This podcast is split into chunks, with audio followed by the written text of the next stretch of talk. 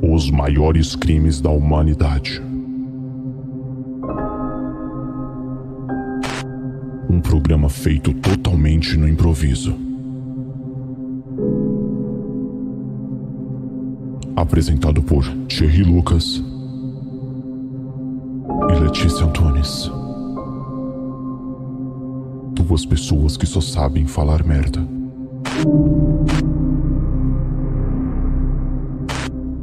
Tirem as crianças da sala.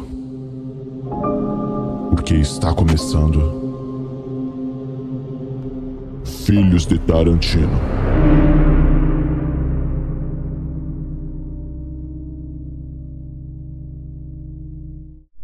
Agora sim, agora está começando o Filho de Tarantino. Hoje um dia muito especial, né? Depois de quatro dias de férias, a gente volta com a segunda temporada e com novidades, né? Hoje aqui, como sempre, está eu, Thierry Lucas e Letícia Antunes. E hoje um convidado muitíssimo especial. Conta um pouquinho sobre ele aí, Letícia. Bom, hoje a gente tem a honra de receber ele aqui, que atua já tem 28 anos como perito criminal. Ele é formado em engenharia elétrica pela PUC do Rio Grande do Sul ele é perito desde 93, trabalha na equipe do DHPP em São Paulo. Ele já participou do caso da Suzane Richthofen, Celso Daniel, Marcos Matsunaga, é, Gil Rugal, entre muitos casos. Ele atende locais de crime de homicídio, lesão corporal, suicídio. Já são mais de 4 mil casos no currículo dele. Então, com vocês aí, o, o brilhante, né, Ricardo Salada. Perfeito. Vamos fingir que tem muitas palmas agora rolando. agora sim. Boa noite, é, agradeço a vocês a oportunidade de estar aqui para conversar e tentar transmitir um pouco da, da ideia da realidade do perito, né, dos casos e a nossa realidade que é, é um, um pouco diferente, né, da, das pessoas normais, é, que a gente trabalha assim em regime de plantão e sempre é uma loucura. Só o Thierry, eu acho que a sua câmera travou. Não, tô arrumando aqui, continue. Tá, pode continuar.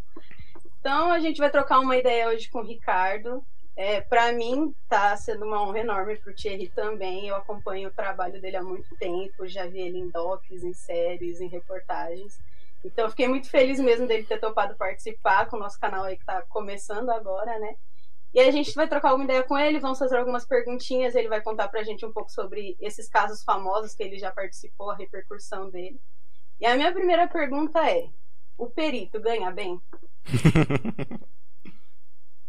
É assim, é, cada estado tem a, a, sua faixa salarial, né? Então eu diria que tem estados, mas o Distrito Federal pagam bem, né? Existe uma boa remuneração. O estado de São Paulo, por ser o, o mais é, produtivo, vamos tocar, colocar dessa forma, né, no, no, Brasil, por outro lado, dos que pior paga o perito criminal.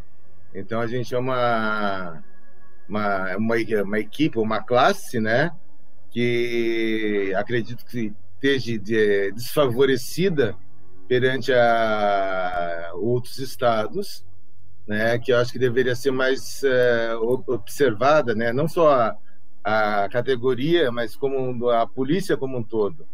Então, vamos dizer, a gente estava muito defasado e tem trabalho. Mas eu digo assim, o, voltando para o caso do perito criminal, tem muito serviço, porque o nosso serviço não é só o trabalho no local, numa cena de crime, numa, num acidente de trânsito, mas ele vai muito além, porque você tem que materializar todo esse levantamento que é feito em campo, a gente tem que materializar na forma de laudo, e nem sempre é tão fácil.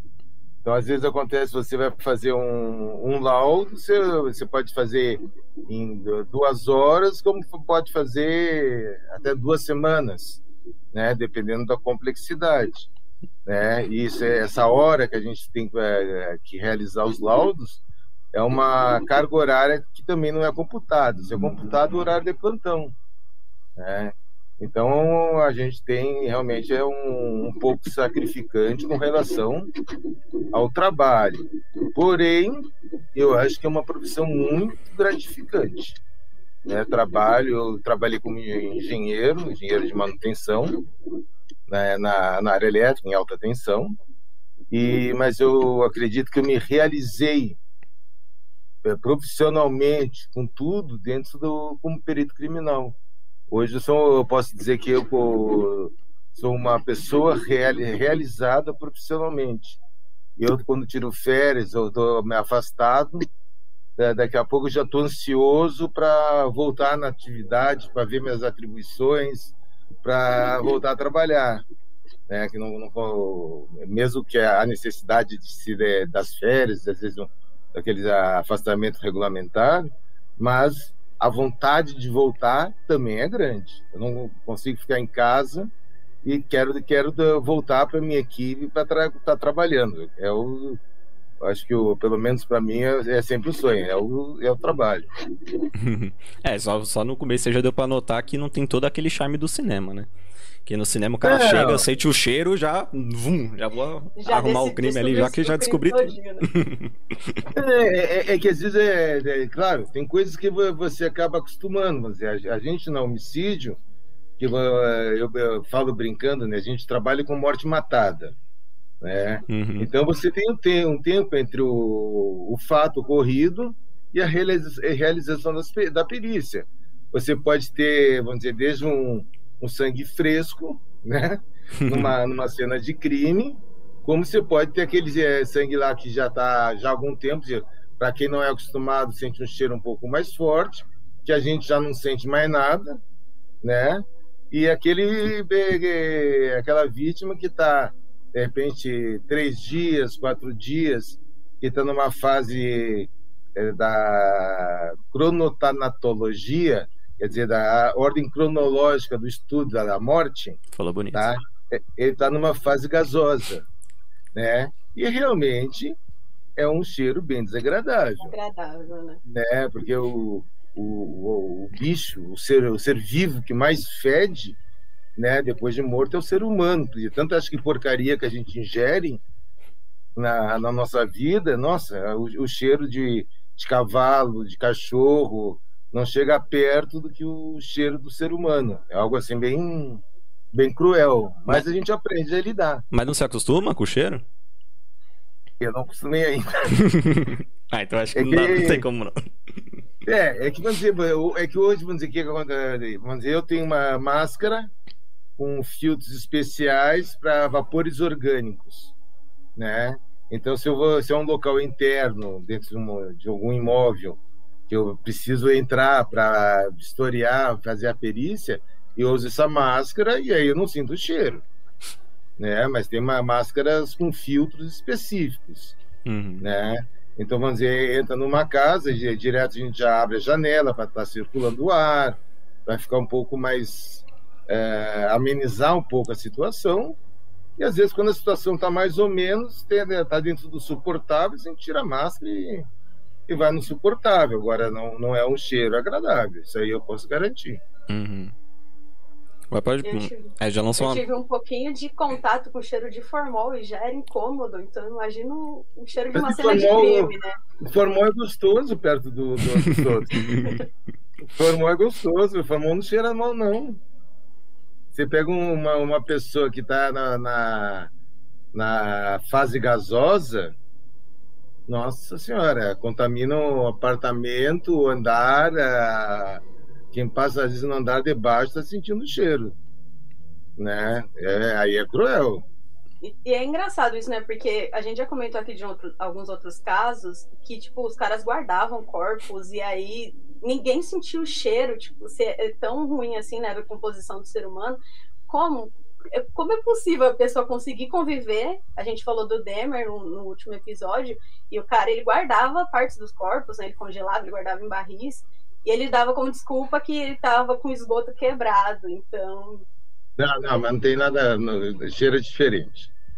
Entende? Esgoto é, é outro, outro tipo de decomposição o que fica assim no, no, no, ser vivo que, que morre, né? É, existem diversas fases. A primeira, vamos dizer, é, fase, assim, o que, que acontece? Cessa a respiração, cessa a sensibilidade, daqui a pouco perde o, o, o brilho dos olhos, começa estado de rigidez, né? Então isso aí que é a cronotanatologia. Então vai evoluindo, né? O corpo chega, vai, dizer, nas partes, vai endurecer muito e depois ele vai ficar mole de novo, né? E paralelamente a isso existe uma uma fase de putrefação interna que faz essa geração de gases. Então ele vai gerar muito durante algum tempo e depois, vamos dizer, daqui a desses, é, passado esses gases, essas são outras fases da decomposição. Então, com certeza, vai cheirar menos. Dizer, eu peguei uma vez uma senhora que estava seis meses dentro do apartamento. Né? Ela já estava parte esqueletizada, mas não cheirava. Não tinha cheiro nenhum de putrefação, de nada. Né? A única coisa que tinha, assim, que era, vamos botar assim, mais nojento, era que o quarto que ela estava tinha umas 10 famílias de bigato, né, andando no chão. Né? Então a fotógrafa entrou para fotografar e ia pisando naquele, só aqueles estralinhos ah. no chão. né? Assim, nossa. Né? Um Aí dia faz... comum na vida do perito. Oi? Um dia comum na vida do perito. É, faz parte. Eu, eu peguei uma vez uma, um caso que a, a pessoa estava é, numa das fases lá e eu tinha que estava com aqueles enforca-gato, né, que essa é uma abraçadeira plástica, e uh, queria, queriam tirar essa abraçadeira, né? Aí eu fui lá para cortar e as, os bigatos subindo na luva, tinha que toda hora ir tirando os bigatos, né? Pra... Isso é, acontece de vez em quando. Que nojo. Né? é, até né? Mas qual é... o clima, tipo, do, quando, quando, vai acontecendo isso aí? Vocês vai trocando ideia lá enquanto vai fazendo as coisas? Ah, vai conversando. Sobre a vida. E a novela ontem? E o negócio? É, que às vezes, é, que nem uma vez eu tava com uma, é, o estagiário de direito de, dele para delegado, e aí nós fomos atender o local, tava eu e o fotógrafo conversando, né? Aqui a, a vítima foi morta a faca, então aqueles sangue, porque a faca acaba sangrando mais, né? E a gente conversando, que já era mais de meio-dia, que a gente estava com fome, né? E se a gente, de repente, na volta, parava numa churrascaria que tava, tinha ali perto. né? E o pessoal veio perguntar pra gente se a gente estava brincando. Disse, não, tô é com fome, eu quero comer uma carninha bem uma passada, né? E eles não, não, acreditaram que a gente pudesse fazer isso, mas é normal, todo mundo precisa se alimentar. É, depois de um tempo vira um trabalho como qualquer outro, né? É um trabalho como qualquer outro, senão a gente não, não, não se alimenta, o médico não se alimenta, uhum. né? E ainda o médico é pior, porque o cara tá vivo, né? É, dizer, de repente chega o cara numa, numa, num departamento lá que no pronto socorro, o cara com a perna quebrada, vai lá o médico puxar e às vezes tem que cortar para ajeitar, o cara tá lá gritando de dor, meu meu minha vítima, né, lá não grita, não faz nada, tá lá paradinha, uhum. né? Então, pelo menos nessa parte eu tô, eu tô na vantagem. Agora imagina se eu mexo com uma pessoa que está viva gritando de dor e não sei o que eu Aí não serve para mim, não. Até né? mesmo porque se o cadáver gritar, eu acho que a equipe corre, né? Ah, certeza. Mas uma vez aconteceu de o pessoal chegar e o, o, a vítima estava viva ainda. Conseguiram ver os últimos suspiros do, da vítima. Quer dizer, ficou lá esperando a perícia não sei quanto tempo. E o cara podia ter sido socorrido, né? Eventualmente até sobrevivido. Que tristeza. É, então é, acontece, né? Aconteceu, vamos dizer, nesse tempo todo, acho que uma vez, mas aconteceu. Né? Porque às vezes a gente chega uma, é, sei lá, quatro horas, cinco horas, seis horas depois do crime. Então, quer dizer, a vítima ficou lá quatro a seis horas, oito horas lá, viva, né? E a polícia militar preservando, né? Teoricamente, um morto que estava vivo, um morto vivo né? Então, assim, de chegar e também não sei o que eu faria, não. Ia passar mal aí. Com quantos anos você começou na perícia? Ah, é, foi com uns 93, 32. Aí quando você fez engenharia lá, você já pensava em se envolver com a perícia? Apareceu como um sonho, de repente? Como foi o processo? Eu não sabia nem que perícia existia. Né? Aí, na época, meu, eu tinha um tio que era delegado, ele falou, ah, faz concurso para perito, você vai lá, faz teus localzinhos, né? depois você faz os laudos, né? normal. Aí eu tava, aí acabei, é, como o pessoal que, que tinha assim, um, algum conhecido dentro da, da, da perícia, né? Então foi para lugar, lugar, lugares bons, ou melhores, sei lá, né? E eu, como não tinha ninguém para me ajudar, eu teve um colega lá que precisava de peritos para o DHPP e ele deu uma lista com 10 nomes. E meu nome meu nome estava no meio dessa lista, né? Aí que eu fui saber que porque eu achei que eu ia trabalhar numa área de engenharia, porque eu, traba, eu era trabalhava em engenharia de manutenção né? A minha, minha ideia é assim, ó, vou trabalhar na área de engenharia, porque eu sou engenheiro. É, aí caí no homicídios. Nossa. É, bem, bem pertinho. Aí, o que, que, me acontece? Eu acabei gostando. É, que esse, essa, esse clima, essa a, atenção, adrenalina, tudo parece que faz, começa a fazer parte da gente, entra no sangue né, a, o, o, trabalho. Então, nossa, hoje pensar ficar fora da perícia já fico nervoso, porque chamar para é engenharia mais... já era. É, não, não, faz quase 30 anos que eu não mexo com engenharia. Vamos falar, né? vamos corrigir o cargo aqui, agora vai para engenharia. Fala, não. ah, tinha um erro aqui. não, não, isso jamais. Ah, tá bom assim, perito, engenheiro, mas perito criminal, DHPP, tá maravilhoso. Né? E você falou que você tem uma equipe, né?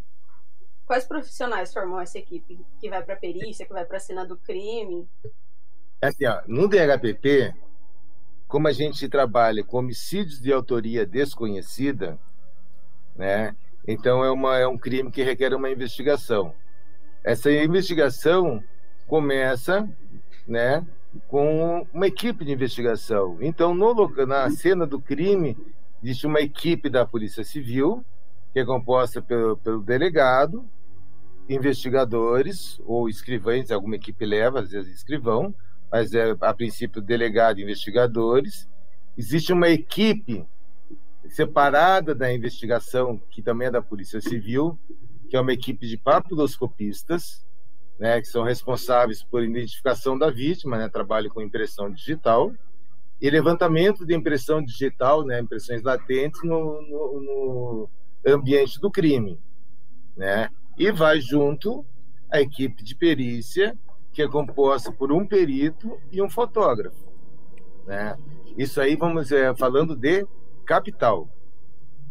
Né? Então, a, a gente trabalha numa equipe especializada de homicídio. Se você pegar a Grande São Paulo ou cidades do interior, a, a perícia vai sozinha no local, não existe uma equipe acompanhando, né, de, da Polícia Civil, e vai só o perito e o fotógrafo. Então ele faz a responsável pela perícia do local, levantamento de impressões digitais, todo o serviço é, é responsável, é feito pelo perito responsável. É, então é um, um pouco diferente. A gente, como uma especializada, a gente tem todo esse suporte junto. Então, vamos dizer, a homicídio aqui, via de regra, chega em pelo menos três viaturas no local, que é o da investigação, da papiloscopia e da perícia. No interior é só uma viatura que é da perícia. Né? Não existe investigação junto. Então ah, é um, um pouco diferente. E aqui, vamos dizer, na, em São Paulo, então existe depois é, outras sedes, né, que é responsável por é, crimes de patrimônio, né, o, furto, né, pra, praticamente, e acidentes de trânsito.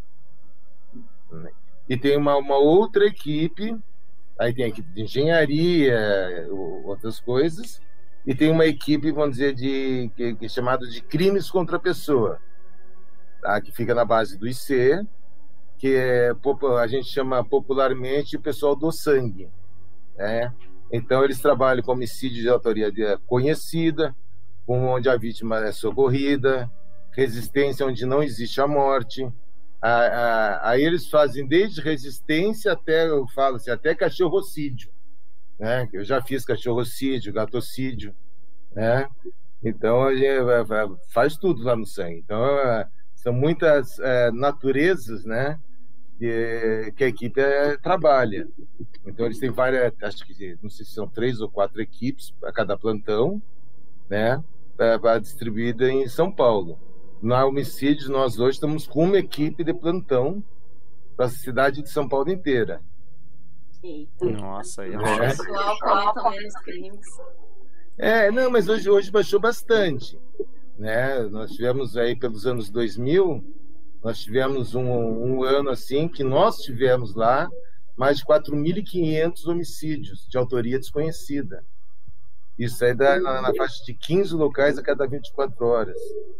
Aí eram duas equipes para trabalhar nesses. nesses Nossa, na, na... já pula em outro, né? É, é, não, aí era, aí era uma loucura. Você tava alguns bairros, tipo Capão Redondo, Jardim Ângela, você estava atendendo um, um, local de crime, daqui a pouco você ouvia uns tiros, né? Assim, duas, três quadras da, da onde a gente estava. Chegava lá, tinha mais uma vítima de homicídio, ainda quentinha. Já ia até a pé. É, né? Quase isso. né? Quase isso. Quase estava para ir a pé. Então é uma, uma coisa assim. É, era muita coisa, muita coisa.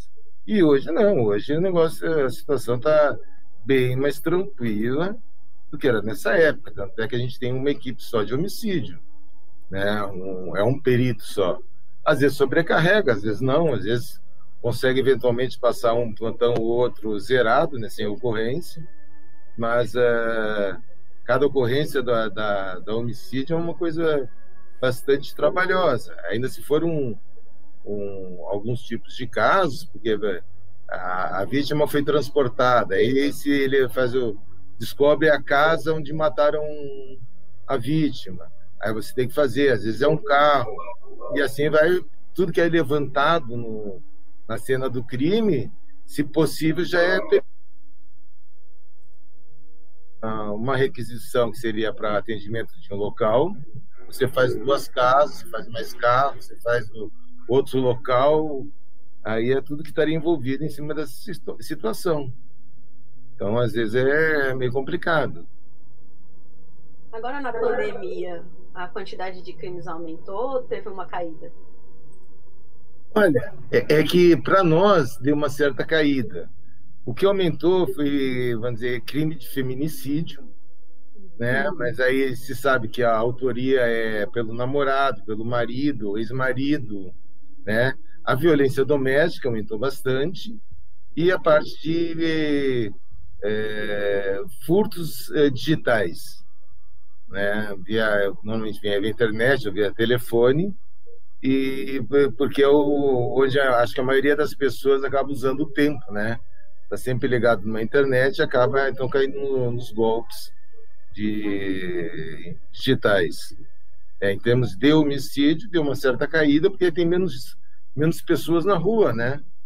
Então acaba caindo homicídio, a parte de rua, latrocínio, alguns, alguns tipos de crime cada, acaba se reduzindo um pouco.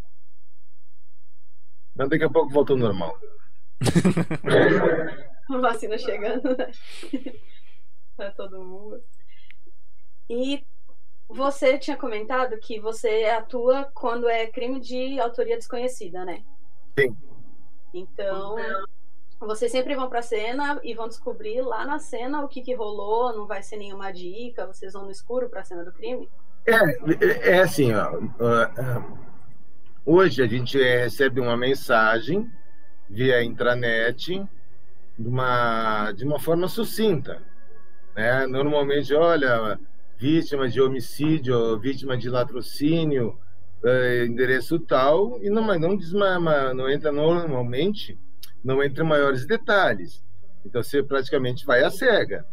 Né? Você sabe que tem um local, que às vezes é interno, dentro de algum imóvel externo, né, na, na via pública, isso é praticamente você tem que levar todo o material que eventualmente seja necessário, né? Porque é, você não sabe o que vai, vai acabar sendo recolhido, né?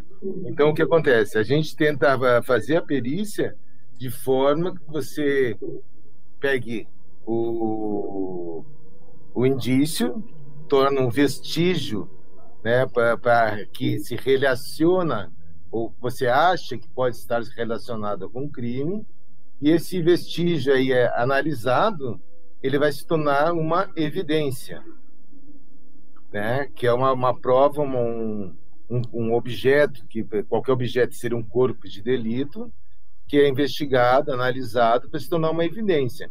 A gente que tem, tem que formar evidências suficientes para é, chegar na autoria. Né? Então, eu posso coletar uma, um resíduo de sangue para fazer exame de DNA, eu posso pegar os, eu pego os, o arma de fogo, se tiver os estojos, que é a, que o pessoal chama de cápsula, né, da que é ejetada da, da pistola, o nome seria estojo. Então a gente tem que coletar, aí vai enviado para balística, aí tem a, eventualmente tem alguma arma que vai fazer o confronto balístico, ou com o, o projétil, né? Que está às vezes dentro do corpo ou que transfixa, é, se é localizado no local, então vai vai vai, vai para análise. Então é, tem muita coisa que é analisado e a gente tenta é, compor uma dinâmica mais razoável para do fato que, que aconteceu, né? É, a gente acaba treinando a mente para que essa, essa dinâmica fique um pouco mais fácil, a gente lá observando os vestígios, né? Então a gente observa e a gente sabe, pô, não, esse tipo de respingo de sangue aqui me indica tal coisa. Então, pelo respingo de sangue dizer, no, no chão, eu consigo determinar a altura aproximada da, da, da que, que esse sangue caiu eu consigo de, determinar qual é o deslocamento da pessoa que estava sangrando, se ela estava caminhando, se ela parou, se ela correu. Então, tudo isso aí eu consigo analisar de uma mancha de sangue. Para o leigo, às vezes, olha, é uma mancha de sangue, tem respingo. Para mim, me traz muitas informações. Né? Então, a gente tem, tem, que aprender, vai aprendendo a ler as coisas que o, o local deixa. Então, às vezes, fala, ah, teve briga a gente olha, pô, tá tudo em ordem, tudo, não tem nada quebrado, não tem nada caído. Então, pô, isso aqui não é cena de briga. Tem uma briga, você vai esbarrar em algum móvel, vai cair alguma coisa. Então a gente tem que saber discernir essas situações. O que, que é um, um, homicídio? O que, que é um, um, a simulação de um latrocínio? Às vezes eles tentam é, simular o, o latrocínio, né, como se fosse alguém que não conhecesse a vítima, que foi lá, foi roubar e matou. Na verdade, eles foram lá matar e tentam disfarçar como se fosse um, algum ladrão que tivesse passado por lá. Então, que seria a simulação. Então, vamos dizer, a, a simulação normalmente é ridícula. Porque a gente olha na cena do crime e a gente está vendo Fala, e hoje tá fácil. Oi? Você já chega falando, e hoje tá fácil. É, não, que é, é um negócio tão. É, coisas tão características. Um padrão, né? É, do, do padrão, né? Uhum. É, que a gente fala o modus operandi, a forma de atuação, né? É, é típica. Se é um latrocínio, é um caso. Se não é, é outro caso. Não tem, você é, a, a, pessoa não consegue é, disfarçar, ele pode disfarçar um pouco, né, mas ele vai cair naquele subconsciente que ele não controla. E para nós, o nosso subconsciente já trabalha nessa identificação. Já está na cena, né? Já está na cena. É, eu falo assim, a gente é treinado para ver o que os outros não enxergam. É, então, qualquer coisa que tenha na, né, dentro do, do, ambiente, arrumado ou desarrumado, mancha, o impacto em parede, tudo, tudo a gente consegue compor vamos dizer, se não for os 100% da, da situação que aconteceu, pelo menos uns 80% a gente chega, chega lá. Pode ter alguma coisa que escape, mas a gente chega, chega numa, numa situação do, do fato que aconteceu. Olha, o cara entrou por aqui, ele pegou o, um objeto, bateu na cabeça da pessoa, ou ele atirou aqui, né? Ele tirou, ele estava aqui, a vítima estava do outro lado, porque você sabe para que lado que se for uma pistola, né, que é o que mais usam hoje, você sabe para que lado que ejeta a pistola. Então, algumas pistolas ejetam bem para a direita, outras pistolas ejetam para a direita e para meio para trás. Isso é conhecimento que você pega no campo, vai pesquisando, vai, vai examinando a, a, atirando com determinadas armas, você vai tendo conhecimento. Então, vamos dizer, você sabe a que distância que um estojo é, de uma, sai de uma pistola, qual é a distância que ele para aproximada, né? O que pode atrapalhar o, essa distância é maior se for um piso de cerâmica, que aí o, o estojo quica, né? E ele pode ir um pouquinho mais longe, mas você consegue aproximar a posição do, do atirador. Tem vários, tem vários casos que a gente vê e fala, não, era óbvio que essa pessoa ia ser pega, mas parece uma coisa meio louca na cabeça do criminoso, né? Porque você, como perito há muito tempo, você já chega na cena, já tem um olhar clínico, né? Você meio que já olha e fala, opa, sei o que aconteceu aqui. E na cabeça do criminoso é como se, tipo, a gente tem um plano muito bem bolado e ninguém vai pegar, ninguém vai adivinhar o que aconteceu aqui. E esquece é. todos esses recursos, né? Então, mas é eu, eu diria o seguinte: o, o, crime mais fácil de se é, esclarecer é o planejado. Porque você planeja tanto, você vai deixar tantos vestígios tá, pelo planejado, que é diferente de uma situação que, uh, vamos supor assim, você está caminhando na rua, esbarra num cara, ele fica bravo que você esbarrou nele, te mata e vai embora. É, esse é um crime difícil, porque não tem nenhuma relação minha com, com o indivíduo. Ninguém vai saber por quê, porque não tem inimigo. Achar uma pessoa que estivesse passando por lá, hoje em dia ainda tem câmeras e câmeras, né? Vai ser o que vai dar para se pesquisar atrás, mas tem muito lugar que as câmeras não funcionam. Às vezes é só para controle de, de movimento e não de gravação, né? Então, quer dizer, é, seria um crime mais difícil de se resolver do que aquele crime planejado. Porque, vamos dizer, em termos de homicídio, ninguém mata ninguém por acaso. Tem uma motivação. Não é um, um sociopata, sei lá que situação, né? Que vai, de repente, começar a matar as pessoas por nada. Ninguém vai matar por nada. Agora, se você faz coisa errada, se você é, tipo assim, sai com a, a mulher de um cara, né? Ou sair com a, uma hora que sair com a mulher de um cara errado, o cara vai querer te matar. Então, mas aí você vai ter a fama de mulherengo, vamos examinar as últimas pessoas que a pessoa saía, que entende? Tem uma razão, né? Ah, ou então você tá no é uma pessoa do crime, você faz tráfico, você faz não sei o quê, ou, ou vende carro para lavagem de dinheiro, ou de repente você vende carro, você vendeu um carro que fundiu o motor e você não quer, não quis arrumar, né? O que aconteceu nos últimos nos últimos tempos? Ah, a única coisa que aconteceu foi ele vender um carro que fundiu o motor. Entende? Pô, só isso que aconteceu. Vamos investigar para ver se qual é a relação que tem essas pessoas. Então, via, via de regra, é um, é um crime que dá para se esclarecer. É claro que tem aqueles crimes que acontecem às vezes em comunidades que ninguém quer falar.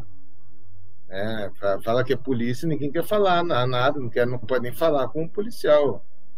É, então, é que é, acaba é, é, dificultando o trabalho, porque a polícia trabalha em cima de informações. Agora, se ninguém quer dar informação, às vezes complica. Né? Mas é, é, o pior, é, o crime mais difícil é latrocínio. Latrocínio é um outro tipo de investigação, né? Porque você não tem nenhuma relação com, com a pessoa que vai lhe roubar. Ela tem o relógio que você está andando de carro e de repente ela resolveu atirar. matou para tirar o relógio. É, então é, é uma situação tipo de... imprevisível, né? É, mas, mas é outro tipo de é outro tipo de, de investigação, porque aí você tem as gangues do Rolex, que os caras só roubam Rolex, só roubam Rolex em determinada região, né? O, o caneta, o óculos, sei lá, o carro, né? E, mas é uma é uma investigação diferente. Você vai em termos do, da forma que ele que ele trabalha, o que que ele é, costuma roubar para tentar pegar ele. Né? Então começa a fazer levantamento dos carros, vamos dizer, do tais tipos de carro naquela região e começa a cercar. O padrão, né? É completamente diferente do homicídio, que você vê a pregressa da vítima. Né? É isso que você tenta levantar. E num latrocínio desse, de alguém que rouba né, determinados uh, objetos para o comércio, é outro, é outro time, tipo de, de, de investigação totalmente diferente. Né? Por isso que tem equipes diferentes. Tem a homicídio, latrocínios, é o pessoal do DEIC, que é especializado na parte de roubo, roubo de carga, que é outro tipo de autor, outro tipo de investigação. Várias vertentes, né? Perguntaram uma coisa é... interessante aqui que é como você é chamado, tipo, você fica de plantão para poder ir para algum caso ali, ou você é chamado em casa mesmo, tipo, recebe um zap? O cara manda no zap. Não, é, é que assim, ó, a, a, a, a equipe que está de plantão está na base, né? Então, vamos dizer, eles é, ligam, pro, acionam via celular o telefone da base, tipo, ó, tá saindo em 10 minutos, 15 minutos. Então é o tempo de acordar, escovar os dentes, botar a bota, a roupa, colete, né, se aparamentar uhum. e tá saindo. Né? A única pessoa que eu acho que às vezes é, não tá lá na base é um fotógrafo que mora no prédio do lado da base. É. Então, tá do lado. É, não, do lado, é, é 30 metros. Tudo planejado. É, é então ele liga para ele, ele já tá descendo, já vai rapidinho também, mas é a mesma, mesma situação. Ligou, você tem aquele tempo curto para estar tá em prontidão lá na porta do prédio. Né? Mas, via de regra, fica lá porque o pessoal tem, tem certa pressa para sair, não pode ficar. Oh, vamos dizer, eu moro em Guarulhos, trabalho em São Paulo. Se eu estou com o meu carro, vai demorar 40 minutos, 50 minutos. Aí não tem como a equipe ficar esperando tanto tempo, né? acaba ficando prejudicado. Então tem que é mais fácil dormir lá. Já, já é, uma cadeirinha ali. É, uns dormem, outras é, ficam fazendo laudo, né, até não sei que horas. Que aí tem sofá, tem, tem como se acomodar lá. É, toda a base assim tem, tem que ter alguma coisa para se acomodar, porque também você, você tem que estar descansado para às vezes para trabalhar. Se não está fazendo nada, tem a oportunidade de dar uma descansada, descansa para quando chamarem para algum local você está mais descansado. Do que ficar com o olho pregado lá. E qual a primeira coisa que você faz na cena do crime? Bem, é, eu eu tento dar uma, uma olhada no que, que eu vou trabalhar.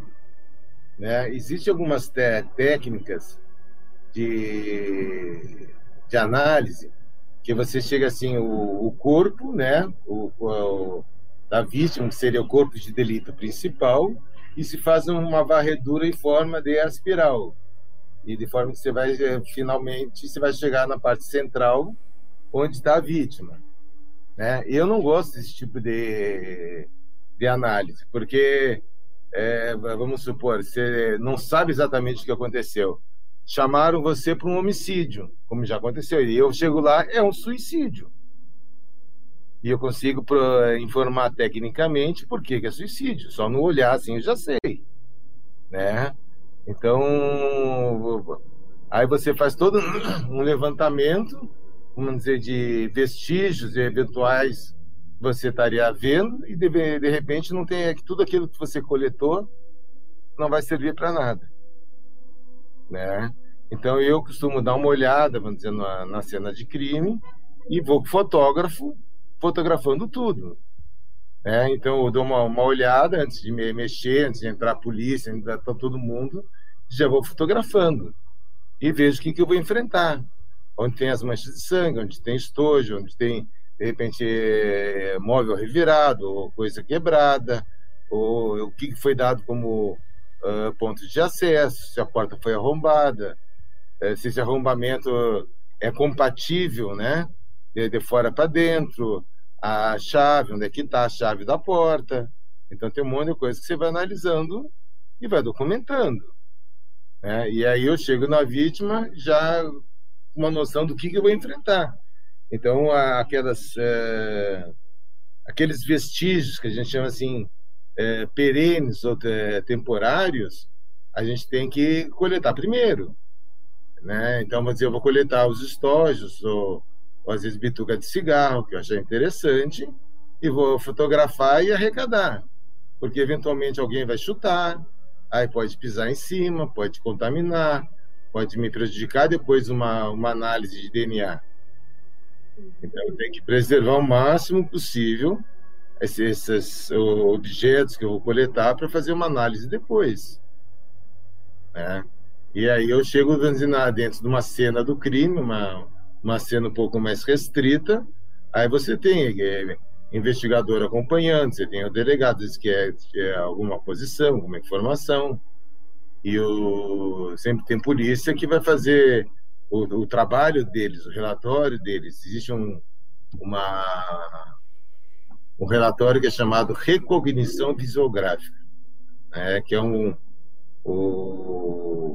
um levantamento de local feito pelo investigador, uma documentação, não um levantamento, mas uma documentação do local, da posição da vítima, das, das lesões. Então, eles acompanham o trabalho do perito, né, para saber esse tipo de informação, para passar para a equipe que vai fazer a investigação. O que, que nós temos lá hoje? Temos o GEACRIM, que é um grupo especializado de atendimento a locais de crime. Então, eles só fazem o atendimento de local. Eles não tocam inquérito. Então, eles têm que ter uma, uma forma de passar essas informações coletadas na cena do crime para a equipe que vai fazer a investigação. Então, mas eles trabalham mas, numa noite, no dia seguinte a equipe já está recebendo esse relatório que eles fizeram. Né? Então, para poder agilizar, porque e, às vezes tem alguma providência que tem que ser tomada, também é passado para a equipe, porque tem que ser feita uma, uma atuação mais rápida. Vou te dar um exemplo. Vai chegar numa empresa que tem a câmera que, que filma, mas para é, ter as imagens gravadas depende da autorização de uma chefia, ou depende do técnico que faz uma, que trabalha com essa, é, esse DVR, né, que faz as gravações, e às vezes é o formato que é gravado não é reproduzível num aparelho comum. Então ele tem que salvar uma, de uma outra forma. E aí o que acontece? A equipe tem que ir lá no outro dia que vai o técnico. Fazer o pessoal chamar o técnico para gravar as imagens. Porque passa um tempo, as imagens estão gravadas umas em cima das outras. Então você pode perder a, a, aquela imagem que você quer. Né? Então é, é, é feita uma, uma, comunicação, é um negócio muito doido no, no DHPP. Né? Falando em gravação, você sabe em média quantas fotos são tiradas na cena do crime? Ó, é, outro dia a fotógrafa falou, falou o seguinte: numa, em laudo, na média, tá, em torno de 50, 60 fotos. Isso aí é pelo menos tirado pelo menos o dobro disso. É, é, tipo assim, vou te dar um exemplo. É, na época da máquina analógica, um filme, não sei se já ouviram falar desse né? Eu fui quando eu fiz o caso do Richthofen, é, foi um absurdo de quantidade de fotos, em torno de 150 fotos. Foi utilizado no laudo em torno de 100 a 120 fotos. Na época foi um absurdo a quantidade de fotos. Hoje eu diria o seguinte: se fosse com a máquina digital, no mínimo, no mínimo, umas mil fotos. Seria tirada para eu poder fazer o laudo. E com certeza meu laudo ia ter bem mais fotos também. Então, é só para você se ter uma ideia. A quantidade de, de fotos hoje é muito é muito grande e, e, e às vezes é, é, realmente precisa, porque, que nem eu falo, eu prefiro 10 fotos a mais do que uma menos. Né? Que não é aquela uma menos é que você naquela que você precisa realmente não tem que fazer é aquela que está faltando. Então, prefiro que quer tirar, tira mais fotos, tira foto desse lado do outro, né? para ter realmente o, o, local bem documentado. Então, às vezes, o, se eu preciso às vezes, fazer um, uma, uma planta baixa do, do local, né, o desenhista que trabalha na base tem condição de fazer só pelas fotos. Né? Então, facilita. Aí não tem que voltar de novo na cena do crime para fazer um levantamento de. para fazer o desenho. A tecnologia mudou muito, né, de quando você começou para agora. É, é, é, é, a tecnologia sim mudou de uma forma astronômica, porque você, a gente tinha uma, uma substância para ver se era sangue, chamada peróxido de hidrogênio. É, pessoal, que é um nome bonitinho, né? Que eu não posso falar que era oxigenada, né? Então, peróxido de hidrogênio fica mais bonito. Então, você pingava o peróxido de hidrogênio, água oxigenada, ferveu ali é sangue, não ferveu não é sangue, né? Então, essa era a tecnologia que a gente usava. Hoje você tem é, um monte de coisa, vamos dizer, você tem para sangue latente, vamos dizer que você limpou, fez uma limpeza. Você põe o que é chamado luminol ou blue star, ele reage com aquilo que foi limpo, numa parede, no chão, na, na, na separação de tacos de madeira, no, no, no, no rejunte de, uma, de um piso cerâmico, e reage. Né? Aí eu sei que pode ser sangue, porque o luminol, o blue star, eles reagem para diversas substâncias, inclusive o sangue. Aí o que acontece? Aí eu tenho um outro, é, que é o nome comercial, é o Fecacult, que foi um, um teste desenvolvido para detecção de sangue nas fezes. É. Então ele detecta uma quantidade muito pequena de sangue. Então, onde eu acho que tem, o, eu quero ver se é, se é sangue é, no luminol ou em alguma mancha de sangue visível, eu uso esse teste e ele me dá a resposta para que é sangue humano. Então eu sei que aquele lá é sangue humano. Então o que, que eu faço? Eu faço a coleta e vai mandar, vou mandar ela para o laboratório de DNA. É, então eu pego às vezes como referência eu pego um pouco de sangue da vítima e pego um sangue que provavelmente não seja da vítima e mando confrontar para ver se é da vítima ou não. Então, às vezes, da vítima dá um, um, perfil do do sexo feminino e o outro sangue vai dar um perfil do sexo masculino ou feminino, mas divergente desse, do, da vítima. Então, aí eu começo trabalhar. Olha, se for feminino, olha, provavelmente a autora é mulher porque ela pode ter se machucado e sangrou que estava no local. Ou é um homem. E aí, vamos dizer, na suspeita, eu pego, consigo o DNA desse suspeito e vou comparar com essa amostra que eu coletei na cena do crime. É, então tem. É ansioso, né? É, então quer dizer, e o DNA se fechar, né, é praticamente 100% a, a, a chance. É, é 99,9999 e vai embora os 9. Né? Então é praticamente 100%. Eu não, não... Uma dúvida de cinéfila. Hum. O luminol brilha igual em filme, que aparece em tudo, fica tudo azul e mostra que o sangue está reagindo ali? É que é, vai assim, ó. O luminol ou o blue star, né, são o que acontece? Eles reagem no escuro. Né? Porque existe uma, uma, uma suave luminescência. Né? Então, uh, o que acontece? Já me aconteceu de local, né? Tipo assim, dentro de um carro, eu fazia exame com luminó e ficou que nem de filme. Uma boa. Sabe? Ficou, o negócio ficou muito doido. Né? Você ficar iluminar assim, então o que acontece? O cara o, transportou alguém lá dentro do carro, aí ele foi limpar, só que em vez de limpar, na verdade, ele espalhou pelo carro inteiro.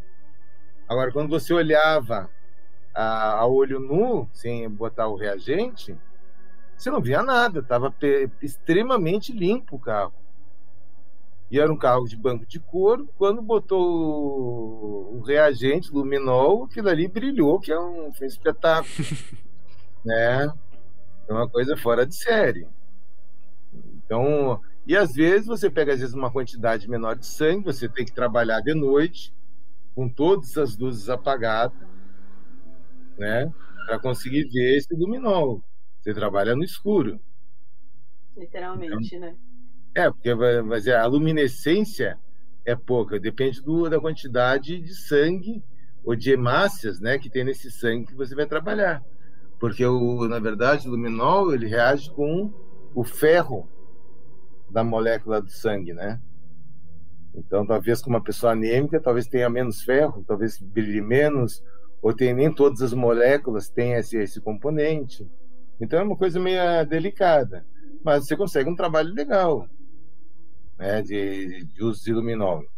Então aqui que você faz, você identificou, reagiu o luminol, você pega esse fecacult, né, faz uma coleta e ali no, no próprio local você já tem o resultado para ver se é sangue humano. Uhum. Então você reagiu, pô, é sangue humano, não é de galinha, não é de. É sangue humano. Então aí você, com a, com a, com a reação, você vai pegar o suave, que é um, um cotonete do, com uma haste grande, né? Só tem algodão numa das pontas, que é estéreo. Aí você pega e coleta, faz a coleta onde o luminol mais reagiu, que teria teoricamente mais sangue. E aí você manda esse, esse material para o laboratório de DNA. Então, quer dizer, o, eu vou trabalhar até eu ter o resultado do DNA. Né? E depois, vamos dizer, tendo um suspeito, tem que conseguir, de alguma forma, o, uma amostra dele para fazer o confronto com esse sangue do veículo. Entende? Às vezes é da vítima, às vezes é do autor, às vezes, sei lá, pode ser de N pessoas. Dizer, no caso, a gente buscava o, o sangue da vítima, porque o dono do carro teria transportado a vítima para, vamos dizer, desovar, né, que é o termo que a gente usa, hum. em alguma área menos populosa né? Então a gente queria achar o sangue da vítima ali no carro. O DNA é, é mais fácil hoje em dia também?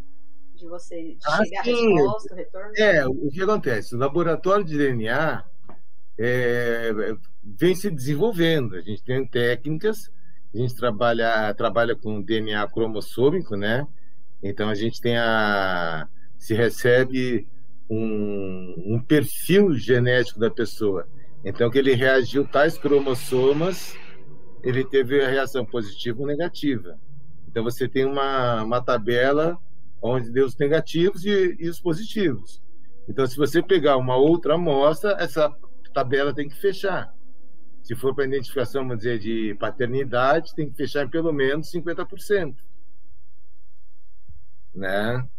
Porque alguns, alguns alelos pode ser comum do pai e da mãe né? Então, uma, uma coisa uma, é bem precisa, o laboratório que, que o IC tem é um, um laboratório de ponta, né? bem, é, eu diria, bem equipado, né? para trabalhar com essa área de DNA. E temos conseguido, assim, uns trabalhos, assim, uns resultados bastante interessantes na coleta de material. Teve um perito que ele conseguiu pegar DNA de uma mordida de uma maçã, então ele passou a coleta do lado da maçã e deu positivo para o DNA. Né? Então o que acontece? Identificou o autor? Não. Mas se pegar alguém que bate com esse DNA, o autor tá essa pessoa está relacionada ao crime de homicídio. Nossa, é uma coisa meio surreal assim, né? É, é um negócio é, é, é muito surreal. Vamos dizer que coisa que a gente imaginava, vamos dizer, eu, eu, tinha uma época que eu via falar em luminol, sabe? Aí via no filme, nossa senhora. E de repente a chefe conseguiu uma amostra de luminol que eu fui o primeiro perito a usar. A amostra que ela tinha ganho, né? Eu, nossa, ainda hoje a gente chega lá, tem uma gaveta com cheio de reagente porque é uma coisa que a gente pode estar usando a qualquer hora, a gente tem que ter à disposição, porque às vezes você faz um local de crime e na sequência do, do, do atendimento local você tem que fazer um luminol. Então a gente deixa na viatura lá uns dois frasquinhos, que é que é de repente uma, vamos botar uma reserva técnica, né? Para de repente a gente poder usar no, de repente se for necessário, para se precisar usar não tem que voltar até a base para pegar o luminol para ir para o local de novo. Porque, vamos dizer, tem, se pegar um local na, na Zona Sul, tem local na Zona Sul que chega a 60 quilômetros do centro da cidade. Então, imagina você estar tá lá no meio do, da Zona Sul, que é um luminol, vai voltar. Aí você já, já clareou o dia, já, já não dá mais para fazer. Por isso, então, tem que ser feito à noite, com tudo fechado, controlando a iluminação externa né? Porque a via de regra a luminescência é, é, um, é bem sutil, né? Na hora que você apaga as luzes, você acostuma os olhos, você vê de boa, mas é, é legal. Ou é, seja, Hollywood acertou uma vez aí, pelo menos. É, né, é, é, que a gente não tinha, né? É que eu estava falando para ler um pouquinho mais cedo aí contigo, do scanner digital. Uhum. Né, que é o único estado que tem o scanner digital é São Paulo. Foi um tremendo do investimento dessa ferramenta. Nenhuma IC do, nenhuma polícia científica, vamos colocar assim, de, dispõe desse equipamento. E a gente tem, vamos dizer, no, no DHPP, eu tenho um equipamento para a equipe. E as outras equipes têm equipamento que eles dividem sei lá como, mas não é, não é da nossa é, alçada, né? Não sei nem como é que, que eles fazem. Mas que é o equipamento que tem um, um auxílio, assim, para nós, assim, é um eventual auxílio, não é todo local que pode, pode ser usado, mas a, o recurso que você tem na mão quando necessário é fantástico. Né? Você faz miséria com um scanner. Então, vamos dizer, cada vez mais o Estado vem investindo nessa, nessa situação. Então ele está investindo em bastante tecnologia, que vamos dizer, hoje só com esse scanner tem que é uma, uma tecnologia de ponta, né? que é um scanner digital a laser. Então, um equipamento assim fantástico. Né? Eu estava falando um pouquinho mais cedo aí da, da Paraisópolis, que houve aquela morte de nove pessoas. Pô, o trabalho que o desenhista lá fez com esse scanner, nossa, fazia inveja. Fazia inveja. Mas já é. dá para comparar, tipo, com algum CSI, algum Law and Order lá dos Estados Unidos lá? Olha, o que o cara fez foi fantástico. Não, porque no CSI os caras vê a foto só o pixel, né? Aí ele fala, não, vou digitalizar. Aí fica em HD. Não, não, é que o CSI, esses esses filmes americanos, eles são, é, o, sei lá, o deveria fazer parte do, não sei o quarteto, mas sim um quinteto fantástico, né? é, com algum perito dessa série, porque é, o que os caras montam é, é ilógico, é para ilustrar. É, uma vez eu estava vendo uma, uma cena que tinha um bastão de beisebol, que tinha uma impressão digital, né? fantástica, bonita, inteira, completa. E, e, o cara deve ter pego. Deve ser mágico, porque ele pegou o, o taco só com o dedão, né? Os outros dedos não deixaram impressão digital. Né? Só, só o dedão deixou. Então ele pegou o taco só com o dedão. Todo perfeccionista. Não tinha mais nenhum, nenhuma gordura no taco. Então é, é feito para ilustrar para as pessoas o que, que se pode fazer Né? Só que é, o negócio é fantástico. Agora, esse programa de é, que eles fazem de impressão digital está se desenvolvendo aqui também. Daqui a pouco você vai começa para todo mundo ter o, o RG digital e todo mundo ter o dedo escaneado, né? Vai poder ser identificado rapidamente com o programa.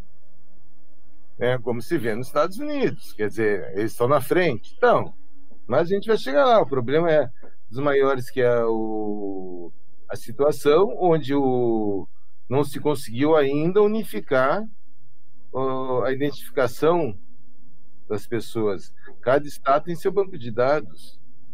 Isso aí deveria ser um registro federal, onde todos os estados tivessem acesso a todas as informações. Mas hoje, é, se pega, vamos dizer, um, uma vítima de um RG de, do Ceará, para ter a certeza que o RG não é falso, só se mandar o, escanear esse RG, mandar para o Ceará, eles examinarem e devolverem para dizer não, é original ou não.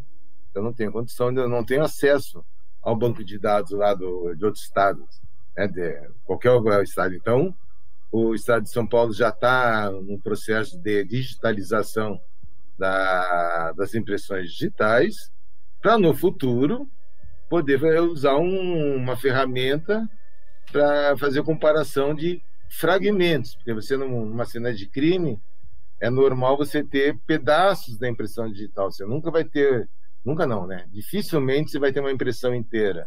Então você vai trabalhar com um pedaço de uma impressão digital que é levantado no, numa cena de crime e vai confrontar com uma impressão inteira. Então, que é o complicado. Para cada pessoa são 10. 10 registros, né? Nossa. né? Então você imagina o Brasil com, vamos lá, arredondando, 200 milhões. Se todo mundo tivesse eh, cadastrado, seriam 200 bilhões de impressões digitais a serem analisadas. É um negócio Vai uma bastante... aí para é, tudo. É, exatamente. Imagina o, a, a máquina para conseguir arquivar todos esses dados. Então é uma coisa complicada, mas já está já tá se caminhando para isso.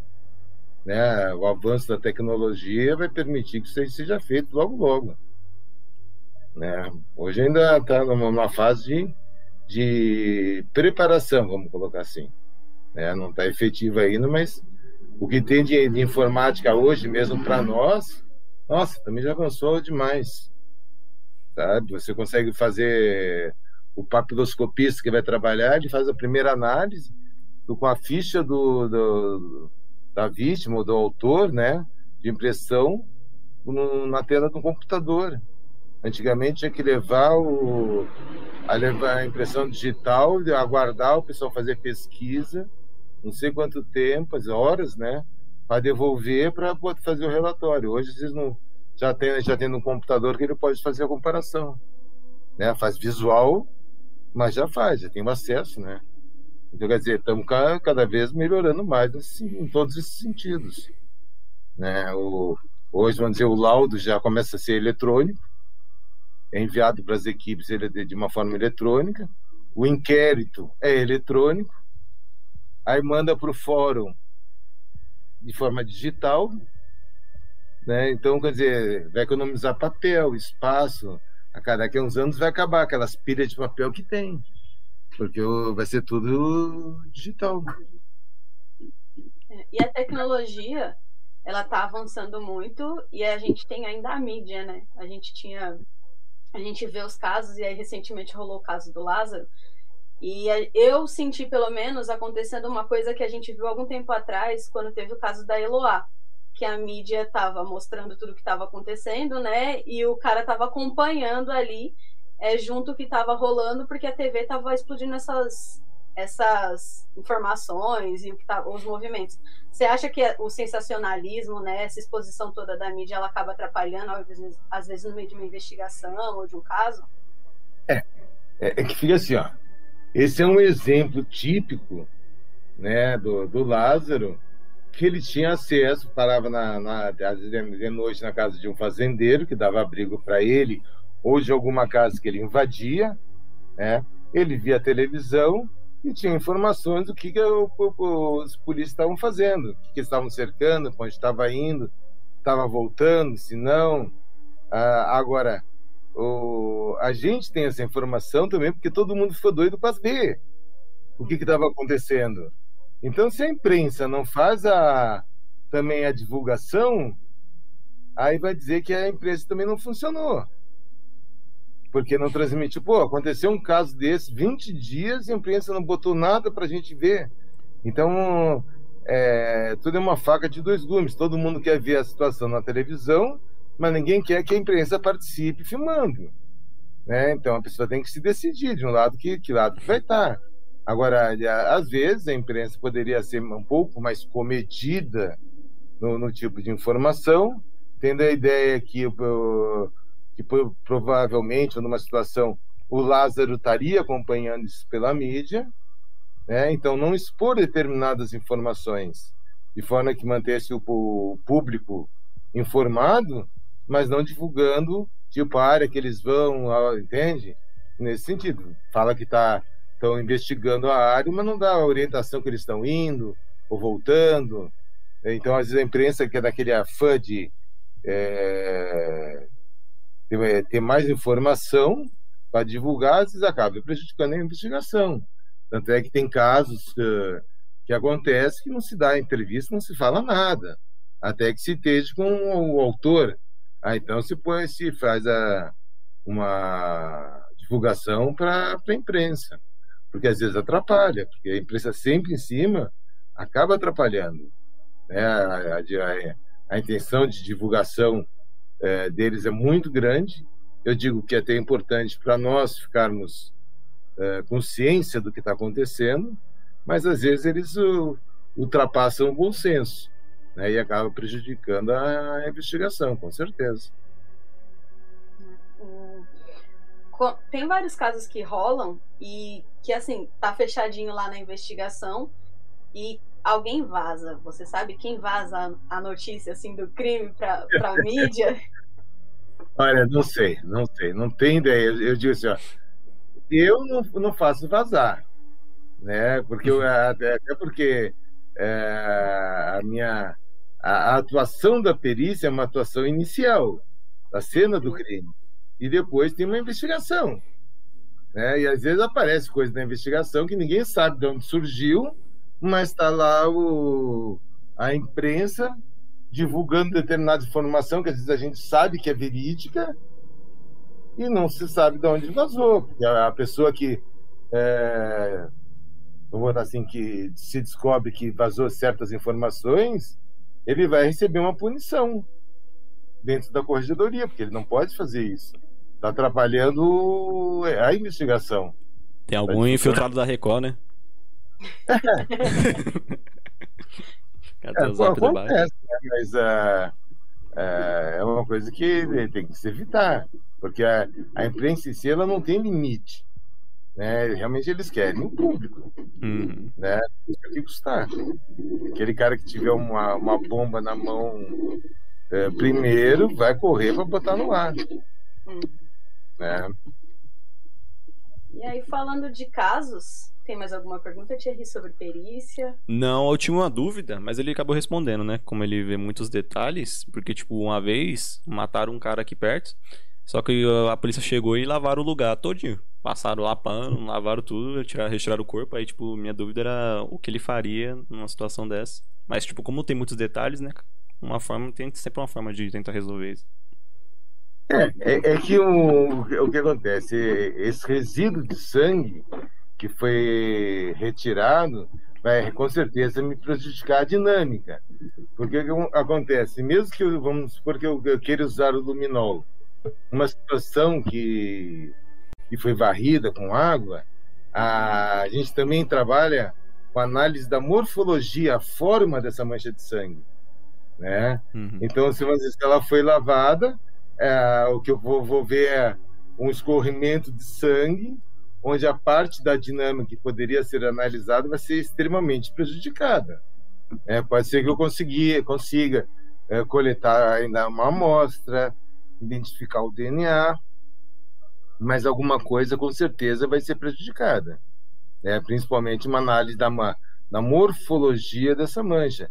Então, a parte da dinâmica que eu poderia dar com relação a uma análise de um vestígio de sangue vai ficar prejudicado.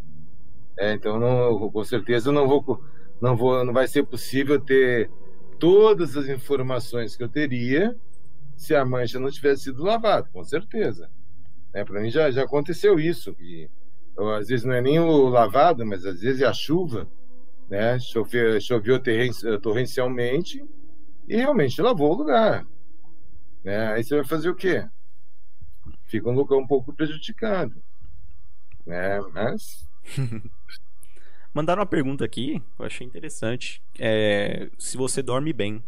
Ou seja, tem algum pesadelo relacionado a isso. Não, então eu falo assim, ó, a minha mulher não gosta nem que eu fale. Eu durmo bem, tá? E ela apanha.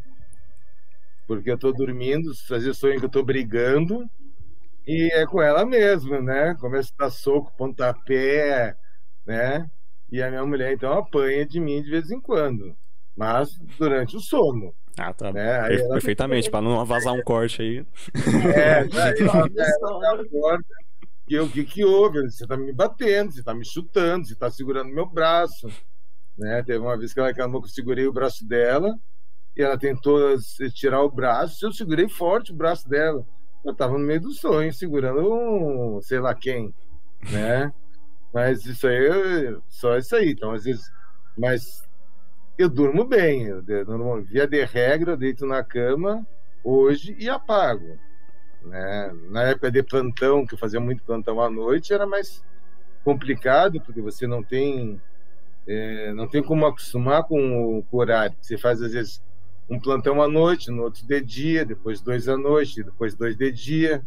Então, não é que você trabalha, eu trabalho assim, sempre à noite ou sempre de dia é, vai alternando. Então, o teu corpo não se acostuma com nada. Então, é tipo a situação que onde encostar dorme, mas às vezes o sono não é aquele, não era aquele sono relaxante. Eu cheguei a dar uma cochilada uma vez, que eu estava cansado, estava de pé no elevador, com a minha caixa, que é pesada, que eu levo minha, minhas coisas, eu cochilei do terceiro andar até o térreo. Encostei a cabeça na parede do elevador e deu, tirei uma, uma cochilada né? Mas uh, acontece. Uh, agora, uh, às vezes é a carga horária, a gente não descansa. Por mais que se consiga dar uma relaxada na base, você pode passar a noite inteira lá dormindo, né? E você acorda cansado. As energias são sugadas. Você dorme com. Sempre alerta, né? Alerta, né? Qualquer barulhinho você já está querendo saber, né? Eu tocou o telefone, não sei o que. É, lá eu acordo de qualquer jeito. Agora, em casa que é mais difícil. Né? Eu durmo que sou bem pesado. Teve uma outra pergunta aqui, interessante Oi. também. Que você é formado em engenharia, né? E você se descobriu perito. Rola um treinamento quando você entra para perícia? Existe todo um, um processo para você se adaptar também, né? Não, e assim, ó, é, quando eu vou, é, vou falar assim, quando eu entrei e hoje, tá? É, tem um curso, depois na, na, academia de polícia. O curso dura em torno de, de três a cinco meses, conforme o edital. Né? O meu curso durou três meses.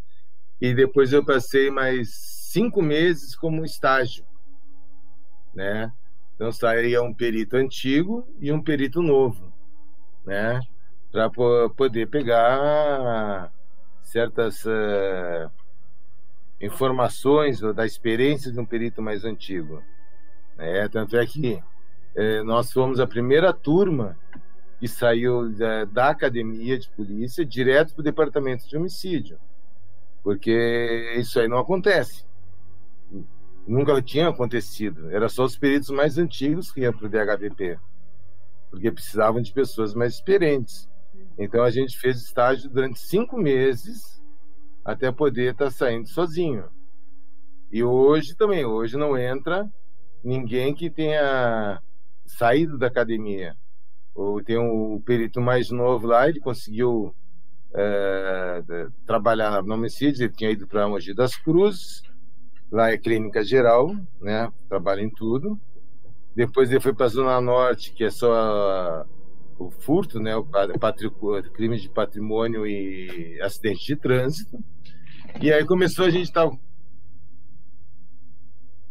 alguns plantões. E esse cara sempre estava lá. Não, eu vou, eu vou, eu vou cobrir o plantão lá no DHPP. Até o ponto que ele conseguiu ir para o DHPP. Também um, um perito, assim, inicialmente com, com pouca experiência, mas com muita vontade, né? E uma realização para ele, porque ele sempre quis trabalhar no DHPP. Então, apesar de se trabalhar muito, ele estava realizando um, um sonho dele, né? Seria trabalhar na equipe do DHPP. É, então, vamos dizer, que, quem está lá hoje é porque gosta, porque se trabalha. Né? E é um trabalho que te exige. É, às vezes vem outra, outras pessoas de, de outra, outras equipes, né? às vezes é, cobrir uma outra plantão que era necessário, o pessoal, ninguém quer voltar para lá. Porque fala que tem, tem menos local, mas nunca trabalhou tanto. Né? Então, o pessoal não quer. Rara pessoa que aceita trabalhar, querem trabalhar porque não conhece a equipe. Quando, a partir do momento que o pessoal conhece o tipo de serviço, muita gente desiste. Sabe? Porque é um, é uma, um lugar que te exige, te exige muito, você tem que estar fazendo, é, pensando, você no local é até você se acostumar é uma, um trabalho muito desgastante. Teve perita que ela fazia onde ela trabalhava, ela fazia 24 horas. Lá no DHPP ela não conseguia fazer mais de 12, porque ela saía esgotada. Né? Tinha, tinha uns locais, ela saía com a, de tanto ter que pensar e cuidar do que está fazendo, ela saía esgotada, ela não conseguia trabalhar 24 horas. É, então é um, um local, assim, de certa forma, desgastante pela necessidade de dar atenção nos locais. Claro, passa eu é, lá com quase 30 anos, se eu vou para um local de crime, eu vou mais tranquilo, porque minha mente já está é, treinada. Então, passo alguns anos treinando a mente, a minha já está treinada. Eu não preciso ficar cuidando. Para mim é um automático. Eu, eu dou uma olhada, a pessoa acha que eu estou só passando o olho, já estou buscando um monte de coisa que se fecha, se não fecha, se está errado, se está certo. Uma olhada a gente tem que é, fazer. É, então, para mim, já é um tipo de um olhar automático, né? Não preciso me concentrar para estar tá fazendo algumas coisas. Experiência também, né? É, é experiência, é idade, é, é tudo. É. Teve inclusive uma pergunta sobre tem limite de idade para trabalhar nessa área? Não. Na, na Polícia Civil existe só o limite de idade máxima. São 75 anos. Então, se alguém quer, quer entrar com 40 anos, pode entrar. É, via de regra, a pessoa começa no plantão. É, não adianta também querer começar com 60 anos aí não vai aguentar o ritmo do plantão. Mas, vamos dizer, a pessoa tem 35, 40 anos, vai tranquilo. Eu, até os 50 anos, 50 e poucos anos, fazia é, plantão de 36 horas seguidas. Né? E era tranquilo, quer dizer, puxava, mas eu tinha, tinha uma folga boa, dava para descansar. Né? Então, é, é, de cada um, não, não, não existe o limite de idade. É, existe o, os cursos que são aceitos nos editais, tá? Com relação ao limite de idade, pessoa tem, eu entrei com 32, a pessoa tiver 40 anos, dá para entrar. Não tem problema nenhum. 50 anos, pode já começar a pesar os plantões. Né? Então a pessoa só tem que ver nessa situação de puxar plantão. Que normalmente a pessoa começa no plantão. Mais suave ou não, mas é plantão. Né? Então, falando de casos, vamos falar um pouquinho sobre o caso Richthofen aí, um caso teve uma repercussão gigantesca nacional, né? Alguém vazou para a mídia também esse caso. Mas foi um caso gigantesco. Se você puder dar uma resumida assim pra gente do caso, das reações da Suzane, se quando, como você já tem essa prática também, se quando você chegou, você já teve um olhar de falar, opa, aqui não foi uma pessoa, tiveram que ser duas, ou aqui a gente já sabe que teve alguma coisa manipulada? É, é que assim, ó, o, o, caso da Suzane, vamos botar assim num, num, breve histórico, ela saiu com o irmão dela, né, escondido do, dos pais, né, e pegou o Daniel, e eles sempre deixavam, quando eles queriam sair, né, né ficar sozinho, eles deixavam do Christian, né, o Christian não, desculpa, o Andrés, na, numa house, e saíam os dois. Então isso aí já era uma coisa que é meio que corriqueira. Então eles deixaram o Andrés na lan house, pegaram o Christian e foram para casa dela, né? Ela quis adentrou, adentrou na casa, né?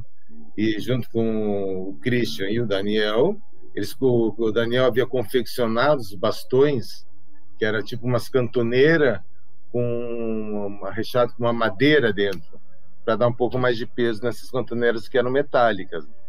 Né? Então ele confeccionou a arma do a arma do crime, né? Esse bastão com ferro por fora.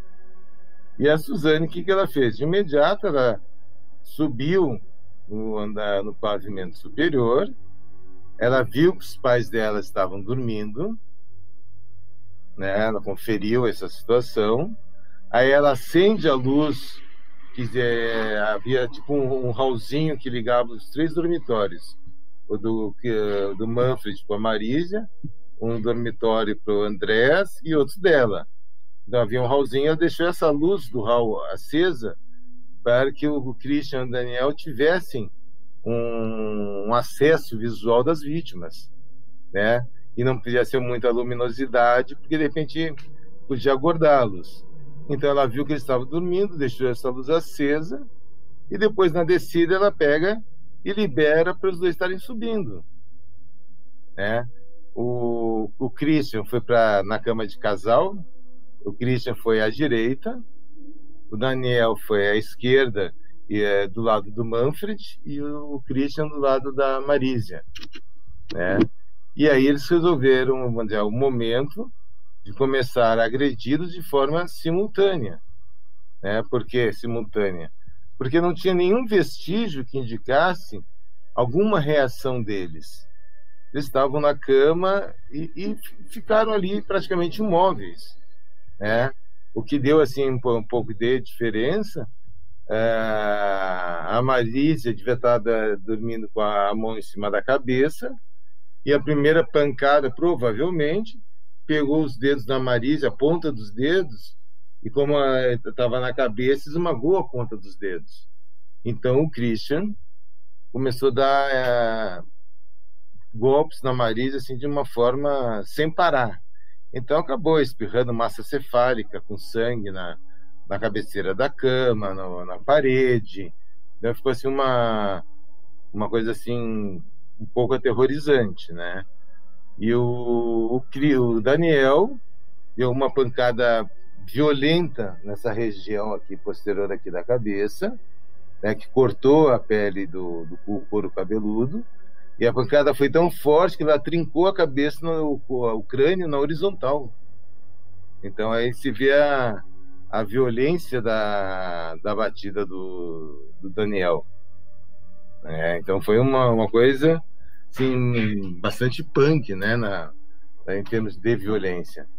E aí eles, o que, que eles fizeram? Eles pararam umas bijuterias da, da cômoda da Marísia, aquele espalhar de forma organizada, né, que você, aí a gente chega e olha e ó, isso aqui não não tá natural, isso aqui alguém jogou aqui para é, deixar aí, né? E o no closet, onde eu dizer, que tinha do casal, tinha, a, tinha uma, uma parte, tinha umas prateleiras para guardar os sapatos. E a última de baixo tinha um fundo falso. Né? Então eles abriram esse fundo falso, onde ele guardava a arma, joias da, da Marisa e valores, né? Então, quer dizer, o cara conhecia exatamente aonde que era esse fundo falso. Então, a gente já sabia na, na época do, do atendimento de local que eram pelo menos duas pessoas, pela forma como uh, foi a agressão, né, na, tanto na Marise e no Manfred, que foi uma forma simultânea. Então poderia ter outras pessoas, mas ali pelo menos dois, né? E uma simulação de latrocínio. Uma simulação sem vergonha. Se eles tivessem, não tivessem mexido em nada, tivesse uma arma de fogo ali, seria um pouco mais complicado de, de relacioná-los. Mas aquele que cada vez que eles mexiam, falavam alguma coisa, é, é, é tudo levava para eles. Então, dentro dessa análise da cena de crime, eu tinha, vamos dizer, a, a seguinte opinião: pelo menos duas pessoas e alguém da casa. Né? Foi alguém da casa. Quem é alguém da casa? Pode ser filhos ou empregada.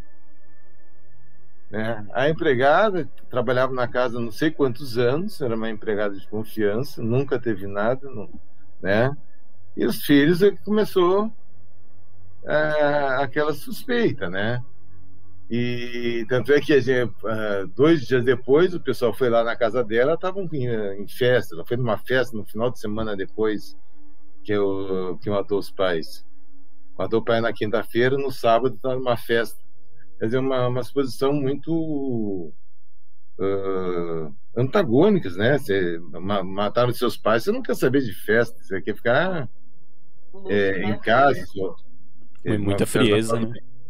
É, né? e ela já estava se divertindo. Quando foi para a delegacia, ela com o Daniel só estava é, de beijinho e abraço com o Daniel. Quer dizer, pô, se eu te mato teus pais, tudo bem. É, você é uma vítima né? Pô, mataram os pais dela. Mas aí você não vai ficar de beijinho com o namorado na, dentro da delegacia e você saber que há duas horas atrás, algumas horas atrás, mataram teus pais. Né? Então come, começa a cheirar a situação estranha. Uma coisa que aconteceu que a, a Suzane falou é que tinha uma pasta de couro cortada onde o pai dela guardava dinheiro né? A gente eh, brinca assim, para alguma necessidade, eventual necessidade. Então tinha alguns mil dólares, alguns mil euros e alguns mil reais. Dentro de uma necessidade assim, sei lá, né? Zero, eu tenho uma pasta dessa em casa, já tinha torrado tudo. Né? Aí ela falou que isso estava cortado e estava no escritório, que estava bagunçado. E ela disse que ela entrou na casa, mas ela não entrou em nenhum cômodo da casa. Ela viu que tinha alguma coisa estranha, saiu e ligou para 190. Os polícias que chegaram, que foram até o quarto, identificaram que os pais estavam dela estavam mortos. Aí foi como contar para ela. Aí falaram, ah, tá.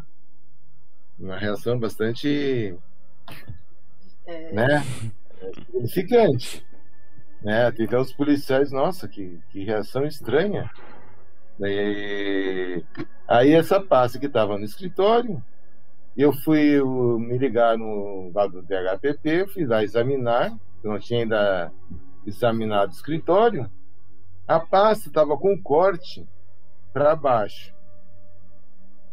Ela falou que não entrou nenhum cômodo da casa, então ela não poderia ter visto esse corte. A, a pasta estava virada. É, a parte do corte estava para o chão, né? Aí eu peguei a pasta e não vi corte. Tá? Para ver o corte, tinha que apertar as laterais da pasta para o couro abrir. Nossa. Porque mesmo se eu peguei a pasta, levantei a pasta e não deu para ver o corte. Eu tive que apertar as laterais da pasta para ver o corte. Então, como é o pessoal começa a falar, pô, como é que ela viu uma coisa que não podia. Quer dizer, o depoimento dela já começou a ficar quadrado. Né? Aí o que me acontece? Ela conta para lá na delegacia, eu estava no local e ela já estava com o Daniel na delegacia. Ela fala que, que eles deixaram o Christian numa. O Christian, tô com o Christian, né? O Andréas na Lan House e foram, queriam ir para um motel. Então ela passou em casa para pegar o dinheiro para ir para o motel.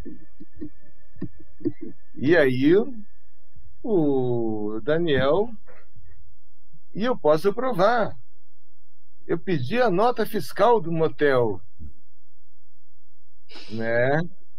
Então a gente brincava na época que era nota fiscal 001, porque ninguém que vai no motel pede nota fiscal, né? Vai provar para ter o álibi deles, a nota fiscal do motel, pelo amor de Deus, né? E aí é, é eu mais ou menos estimei o tempo de morte, né? Que a delegada, a delegada queria ver saber, né, ter esse tipo de informação. estimei entre 22 e 0 horas, né? Aí eu falei, ó, oh, isso é empírico, não tem como te, te explicar o porquê, sentimento. Ela, como assim? Ah, de tanto virar cadáver, né? Se vira mil, dois mil, sabendo mais ou menos o horário, você acaba pegando certa sensibilidade, né? E aí depois tinha, na rua tinha um, um vigilante, que falou que viu o carro dela né, na casa. É, e a, e a, a hora que ele viu, para dar certeza, olha, estava terminando o jogo do timão.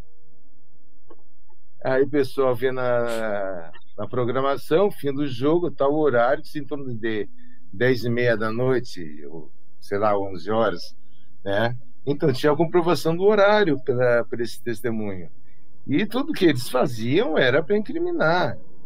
Aí uma vez nós fomos lá pegar a guarda da cama, ela com, com o Daniel, tranquilo, indiferente com tudo, como se não fosse com ela. Aí realmente ela precisava de uma psicóloga forense, né, para dar uma uma, uma variada, né? É uma variada, porque o que acontece?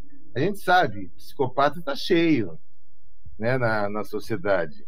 Uns são inofensivos de uma certa, de certa forma, e outros não. Agora, ela é uma psicopata? Que tipo de distúrbio ela tem? Qual é a reação do, da análise, ela, da, da, análise do, da, do comportamental dela? O que, que me traz? Ela não sabia o que estava fazendo? É, é inimputável? É imputável? Né? Então tinha que ter uma, uma avaliação, ou por uma psicóloga forense, ou por um psiquiatra, alguém, alguém da área, para traçar o perfil psicológico dela. Eu sei que não era normal. Né? É pelo o planejamento, né? A frieza como ela respondeu a tipo seus pais morreram e ela dá uma festa. É, é.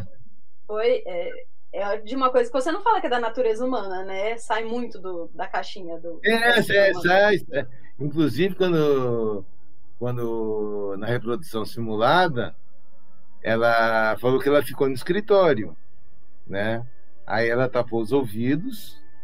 Aí quando eles apareceram no escritório lá depois, ela perguntou: "E aí, já acabou?" Sabe? Tipo, sei lá, acabou de fazer o lanche, vão comer? É, é a, a mesma importância da morte dos pais. Então, eles, é, é, realmente, eu, eu acredito que tinha que fazer uma, uma avaliação até para definir, é, em termos de, de prisão, quanto tempo ela tem que ficar, a mais ou a menos, né? Então, porque eu não sei se ela é uma pessoa segura na sociedade. Porque toda pessoa que tem algum distúrbio e, de repente, vence essas barreiras uh, naturais que, que a gente adquire, a religião, a educação, respeito aos pais, né, receita, é, respeito às leis da nossa sociedade. Quando uma pessoa quebra tudo isso, para ela voltar atrás e para voltar a respeitar esses parâmetros, eu não sei como é que funciona. Né? Tem, tanto é que tem uns, uns psicopatas que dizem, olha, nunca, nunca cometi crime. Depois que eu matei o primeiro, fiquei com sangue nos olhos né? Queria matar mais, quer dizer, dava prazer para ele matar as pessoas. Quer dizer, ele veio, quando a hora que ele venceu as barreiras, os limites, ele descobriu, aí ele se libertou, né? A psicopatia dele explodiu, né? A Suzane, ela tem um pouco disso, né? Que o psicopata, ele não tem a mesma moralidade que a gente tem, né? Sim. Então, e ela, ela ela é uma pessoa, uma psicopata narcisista ainda, porque é só sobre é respeito a ela, né? Era a herança, era a casa dela e como as coisas iam se resolver. Ela não se importava com ninguém, ela tinha um irmão que também ia sofrer com isso e que infelizmente sofreu por um longo tempo e ainda sofre até hoje com isso, né? Então, a, a ausência de, de empatia dela, de remorso, essa amoralidade nela, é uma psicopata escrachada aí pra gente, né?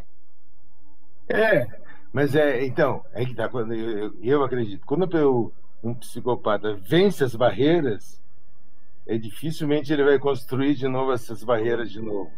Ele pode ter dentro da, da vida um clique que é o suficiente para cometer de novo. Né? Tipo assim, se eu me relacionasse com ela, você não ficar dormir com os dois olhos fechados, tem que estar sempre um aberto. Né? Não o cara podia levar no almoço com os pais.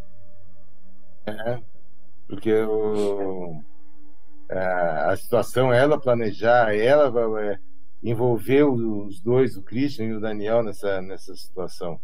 Para mim não foi o, o Daniel, que quem inventou as coisas foi a Suzane. Ela teria acesso, vamos dizer, a TV a cabo, algum tipo de programa de investigação criminal, ela teve a preocupação de que eles usassem meias de nylon para não deixar pelo, usassem luva de procedimento para não deixar impressão digital, trocasse de roupa na saída para não ter a roupa suja com sangue deles. Tudo isso aí ela planejou, né? Ela que deu essa informação. E dos três ali, quem teria condições de ter acesso a esse tipo de informação era ela, né? Então, ela acabou levando o, Daniel e o Christian para essa situação. O Christian pela ganância, né? De, de repente ter um dinheiro fácil, já que ele, eu acho que não devia gostar de trabalhar, né? Sempre foi encrenqueiro. Até hoje até foi preso várias vezes por ser encrenqueiro, né? E o Daniel enrolou. O Daniel ficou perdido na mão dela. Porque ele, ela falava, trabalhava com ele, ele ficava D4 e ia. Né? É interessante você falar isso aí do que ela assistia na TV os negócios, porque tipo tem um lance de, que o filme pode influenciar alguém, é um jogo pode influenciar alguém a cometer algum crime.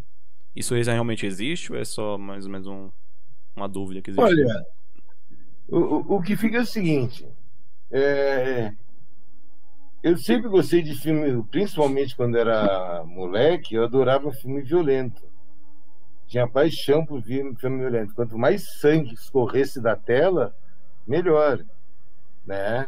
Só que não sou uma pessoa violenta, sou uma pessoa cautelosa, uh, ando com, com arma, nunca precisei usar, já tive que evitar várias vezes, né? Tipo, o cara querer brigar e eu, pô, o cara vai querer brigar no trânsito, para parar 30 metros atrás para não ficar perto do carro para evitar um confronto.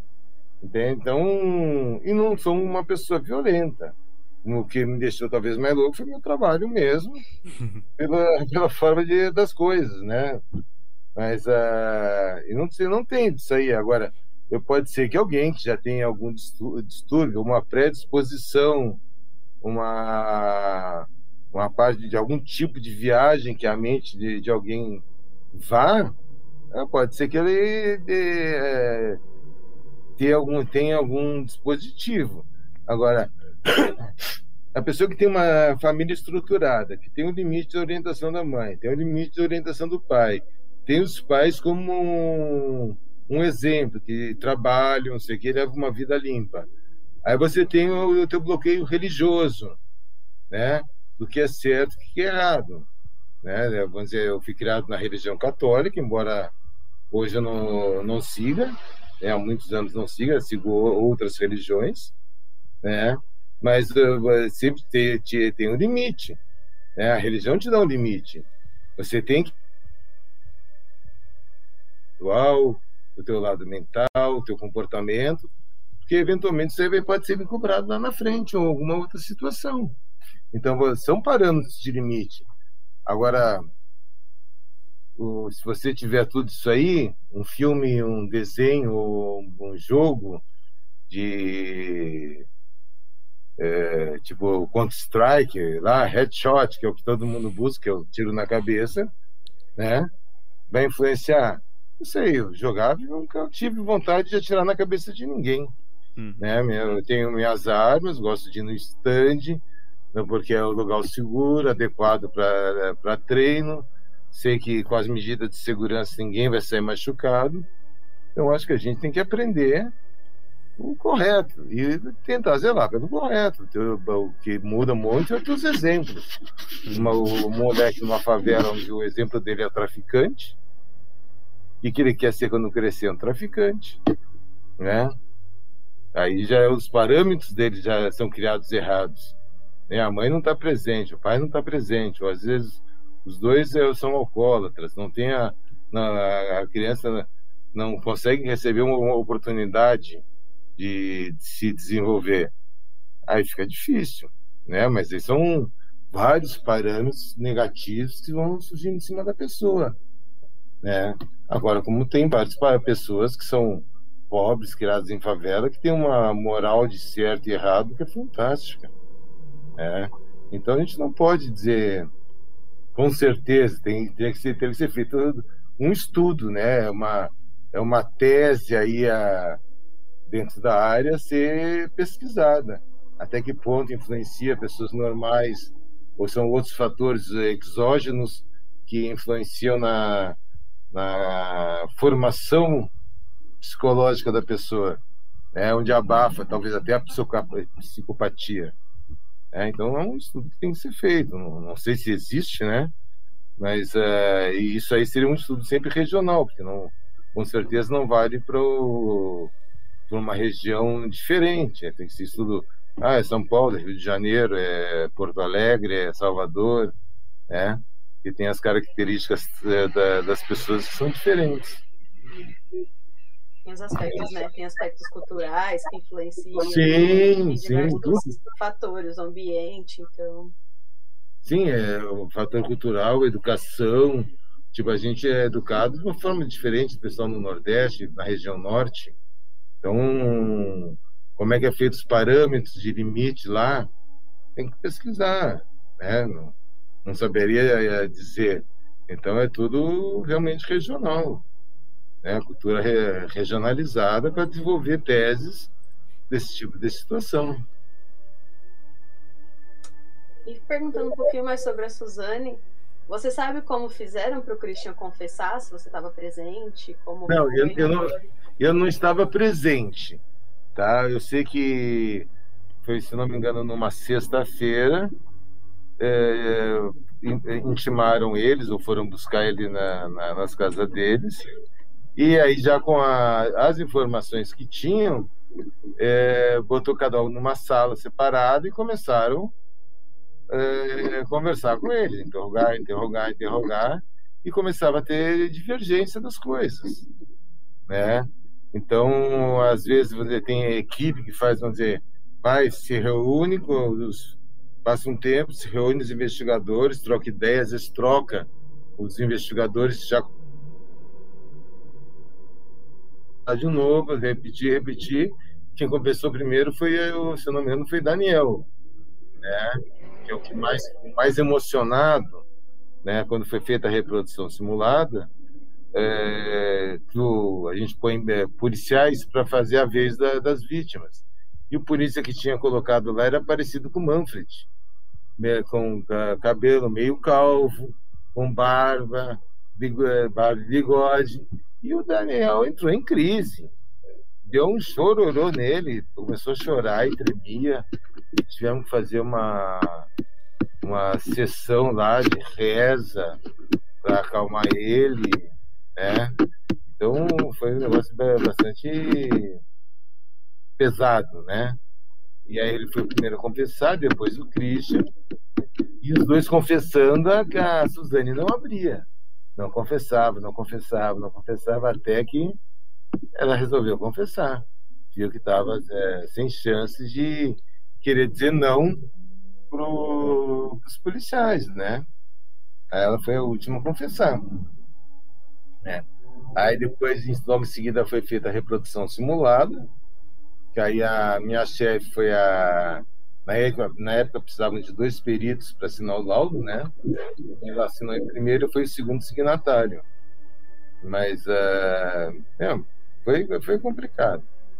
É, aí fizeram a reprodução na versão de, de cada um separado, né?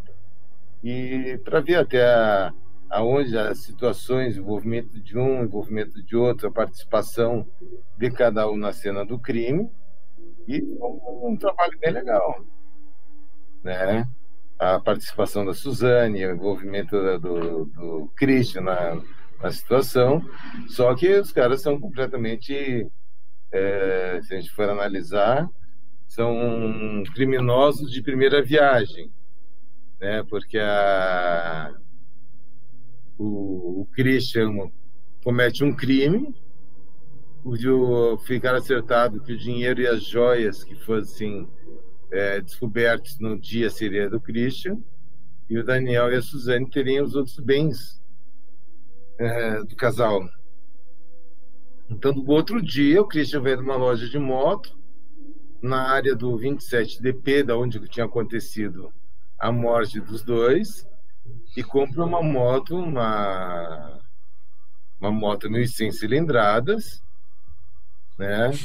E ele, chega o cara cheio das tatuagens, ele pega o dinheiro para pagar, ele foi com um amigo, ó, mas a moto é no nome dele, não é no meu não.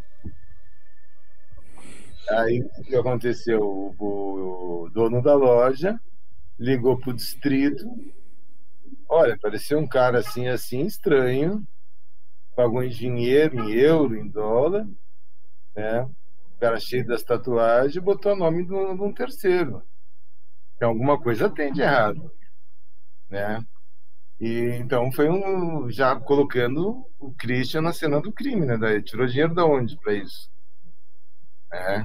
Então aí você consegue é, começar a colocar o Christian dentro da situação do homicídio, da participação dele. Então é mais um investigado é, pela, pela, equipe do DHPP. É, então aí vai, vai, vai apertando o cerco. Acaba né? falando, né? É, aí acaba falando. Tem um ponto que não tem jeito, né? Porque tudo que a pessoa vai contestar é os outros que é, já confessaram falam a verdade, porque não, já confessou, não adianta querer mentir, e começa a pressionar o outro até confessar. E foi rápido do crime para a confissão? O intervalo de tempo? Foi. Eu acho que foi em torno de. Acho que 10 dias, acho. Foi? Porque o que quer ver? É, o, o, crime, se eu não me engano, foi numa de quinta para sexta, né? Aí na quinta-feira eu fui buscar a guarda da cama. Né? Na, na sexta de tarde foram lá buscá-los. E na sexta de noite, não sei aí que horas, foi que eles confessaram. Quer dizer, no sábado já estava esclarecido o local, o, a autoria do, do crime. Foi uma semana praticamente. É, muita gente trabalhando em cima, com certeza, mas uma semana. E como fica assim o, o ambiente de vocês? Você falou que o Christian, o Christian foi solto e foi preso por ser bagunceiro, né? Como fica meio que o clima? Tipo, vocês pegaram as pessoas, elas confessaram e aí elas são liberadas. Não sei, por exemplo, se a Suzane fosse liberada agora, como ficaria meio que o clima? Infelizmente, infelizmente, as nossas leis são muito moles agora com esse programa de crime do, do Moro, deu uma certa. É, é, um pouco mais rigoroso para alguns casos. Né?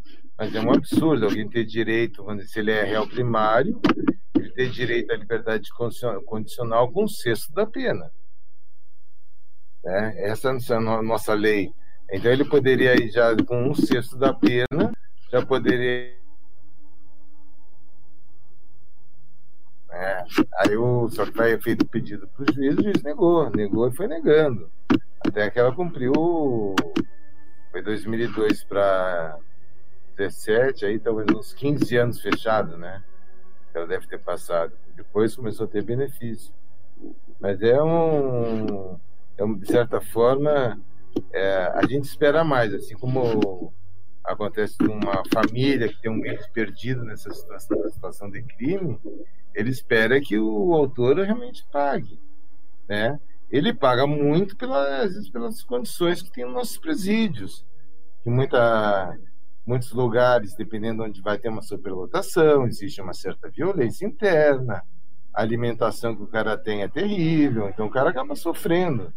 Mas é, se a gente pensar do, do lado, vamos dizer assim, social, isso aí não reabilita ninguém. Né? Se você não der, der condições para uma reabilitação, você não consegue. Agora, também não é cumprindo penas tão brandas que você vai é, ressocializar um indivíduo. É condenado a 30 anos, ele deveria cumprir é, fechado pelo menos dois terços, 20, né? Daí, dentro do bom comportamento, poder ter benefício. Né? Mas, no Brasil, muito frouxo nisso aí. Né? Então, é um, um, sistema que não, não inibe o crime. Até porque tem muita gente que você você vê na rua que cometeu um monte de crime e nem preso tá. Nem julgado foi. É aquela situação no Rio de Janeiro do cara que furtou a bicicleta lá, no Rio de Janeiro. Aí foi para delegacia, aí é um crime de menor potencial ofensivo e liberaram o cara. Só que ele já tinha 18 ou 19 passagens por furto de bicicleta. Fora as que não foi pego. Então a gente não pode admitir, é menor potencial ofensivo, mas é recorrente. Um cara desse tem que estar preso. Aí ele vai esperar em liberdade para ser julgado. Então o cara já tinha 19 por furto de bicicleta. Então, até quando é, acaba se ficando nessa, nessa situação? Então, acho que algumas coisas têm que ser revistas, né? Em termos da, da criminalidade. E senão vai, o crime compensa. Tá aí o. Ah, eu não ia falar, mas melhor ficar quieto. Os personagens aí que cometem crime são julgados que não tem prova, que não tem isso, né? Que... Para. É, é, tipo não aceitar as provas, não aceitar um monte de coisas para conseguir dizer que o cara é inocente. Ou que não tem prova suficiente para condenar. O GDL foi assim, né? Falta de provas, só tinha 52 milhões no apartamento. Falta de provas, foi liberado. É, dinheiro assim não, não encontro. É, então é. Aí são as leis. O juiz cumpre as leis. Infelizmente, as leis são ridículas. Né? O filme da Suzane, logo mais vai sair, né? Ele ia sair antes da pandemia pelo que eu li, ele, ela não tem direito a nada do filme, né? Porque é um caso público também, então ela não recebe nada do filme. E você tem alguma expectativa do filme dela? São dois filmes, no caso, né? A versão dela e a é. versão do Daniel. Vai na pré-estreia. É, foi convidado para a pré-estreia. Leva a gente. É, já em março tinha sido convidado para a pré-estreia, né? Agora aguardando aí a definição de data e provavelmente eu vá, vá na pré-estreia deles. Mas tem alguma expectativa? Só, só quer sentar lá e assistir? É, é, é que assim, a, uma pessoa que deve ter colaborado que é, com o filme aí da Ana Casoy, ela acompanhou a, reprodução simulada, então ela tem uma noção do, do crime, como é que foi, como é que não foi, e aí ela deve ter, junto com, não sei como é que funciona aí a, a parte da produção, a, ajudado a produzir as versões, né? Tanto da Suzane quanto do Daniel, que é, qual é que seria o ponto de vista de cada um. Então, pode ser interessante, né? Porque cada um tem as, os, esses pontos de vista diferentes. Aí vamos ver. Estou com expectativa de ver, ver o filme e acho que deve ser bastante interessante. Né? Depois que eu ver o filme, eu pego e te falo. Você vem aqui de novo. Vou fazer uma outra live para falar sobre o filme. Então. É, não, você que sabe aí, sem problema. Pelo menos eu te dou um feedback aí da, é, do que, que eu vi, né? Ah, porque deve ser uma coisa também, né? Você você tava ali na cena, você viu, você acompanhou e aí depois você vê na tela. Rolou muita crítica do de ser feito filme sobre a Suzane, crimes nacionais, né? Mas a gente consome muito conteúdo americano, conteúdo importado é, sobre crimes, né? E aí quando rolou o filme da Suzane, teve toda uma polêmica, mas eu acho que teve essa dúvida também de se ela ia ganhar algum dinheiro em cima disso. Sim, sim. E falando em filme também, pra gente já fazer um link aqui com outro caso, amanhã, não, dia 8, nessa semana vai sair também na Netflix. Quinta-feira. Quinta. Quinta-feira vai sair na Netflix o Era Uma Vez, da, contando o caso Yoki, né, da Elise Matsunaga que você também foi perito no, no caso dela, né? Caso dele. E aí você pode contar um pouquinho pra gente, dar uma resumida, como ela confessou. É... O que que me acontece? É... A gente foi chamado para fazer um luminol na casa, na... numa segunda-feira à noite. Uma suspeita, né? Ela estava como suspeita do, do que o marido dela tinha sumido, né? e não tinha sido encontrado ainda. Né? E aí eu fui fazer o luminol com essa suspeita e a gente achou que fosse para vocês terem a ideia assim é, são duas coberturas reformadas numa só, numa só. Vocês imaginam o tamanho do, do apartamento. Então, inicialmente, a gente achou que fosse um lugar bom para matar, seria numa banheira, talvez mais fácil de limpar. Então a gente começou a fazer luminol no quarto, luminol nos banheiros, é, muito nesse sentido, né? E acabou dando negativo. É, tipo assim, o que a gente conseguia de positivo era o sabão, que também reage com o luminol. Então a gente, pela, pela morfologia das manchas, a gente falou, ah, isso aqui não é sangue.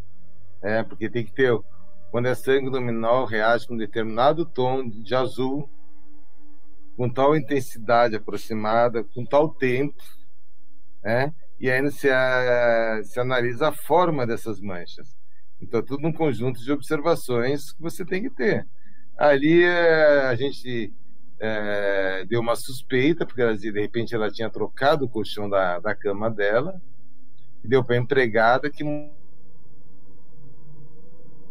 muito longe, lá na Zona Sul, para quem conhece o, o PS de Capão Redondo, ali era um ponto de referência indo em direção lá de Itapecerica da Serra. Então a gente entrou numas quebradas porque a gente foi atrás do colchão que ela deu para para empregada.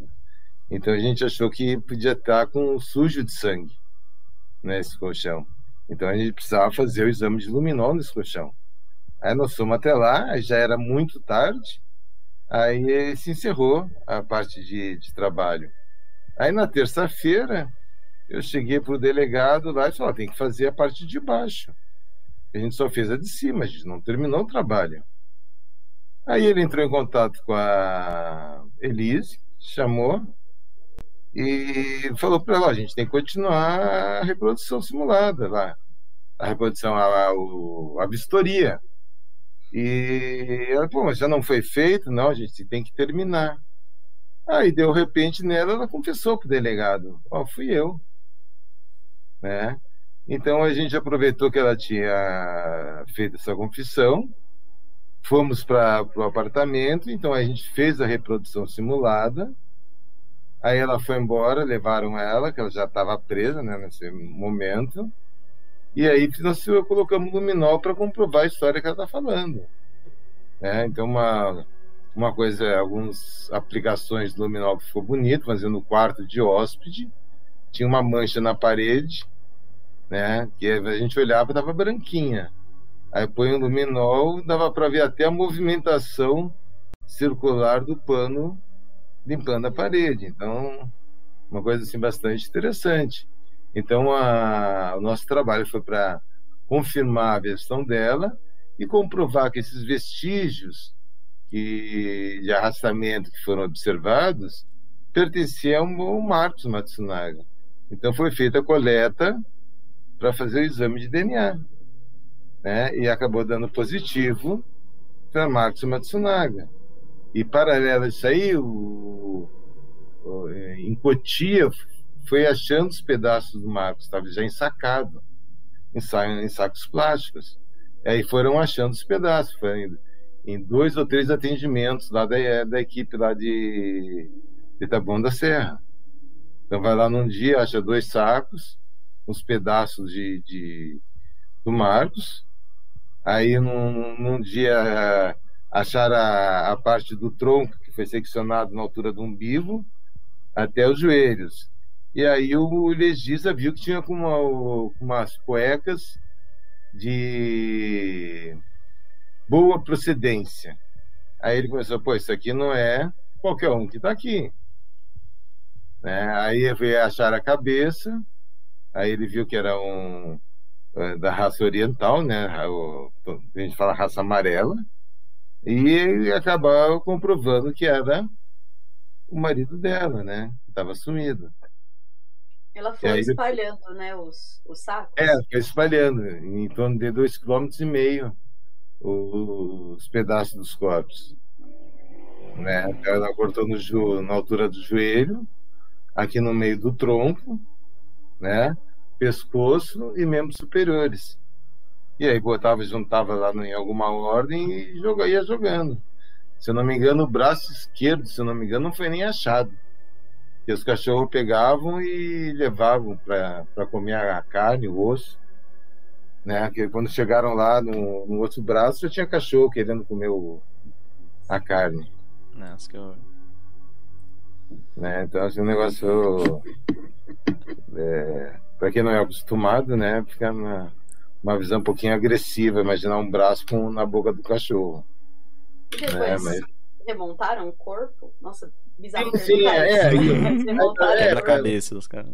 É, vai, vai pro ML e remonta. Isso é normal. É, tipo, uma vez eu estava num, num, caso, o cara estava picado num, numa boca de lobo. Aí foi os bombeiros tirando os pedaços, a gente abriu o saco de cadáver e foi montando a cabeça, só que ele estava bem, bem separado, né? E a gente foi montando para ver se não faltava nenhum pedaço. É, mas faz parte, é normal. Mas esse é. da, esse da Elise, no caso, os, o senhor, a, a, como é que fala, pensa como um caso é, que ela foi bem profissional em faz, fazer essas coisas? Não. Você não. vê de uma forma profissional isso, sim? Ou não? Não, não. A única forma profissional que foi feita foi a limpeza, que estava bem feita, viu? Entende? Aí foi de profissional. Agora o resto é dispensar o corpo, o corte, tanto é que o corte tinha as formas diferentes de se fazer, né? Uns, um, alguns cortes bem feitos, outros bastante regulares. Né? O, o legista achava que tinha mais uma pessoa, né? mas nunca foi provado. Né? Então, bastante interessante assim a composição né? do, do caso em si. Mas uh, tem coisa que mas, é, acabaram não, não chegando à conclusão de, de uma terceira pessoa participando, talvez no esquartejamento, alguma coisa nesse sentido.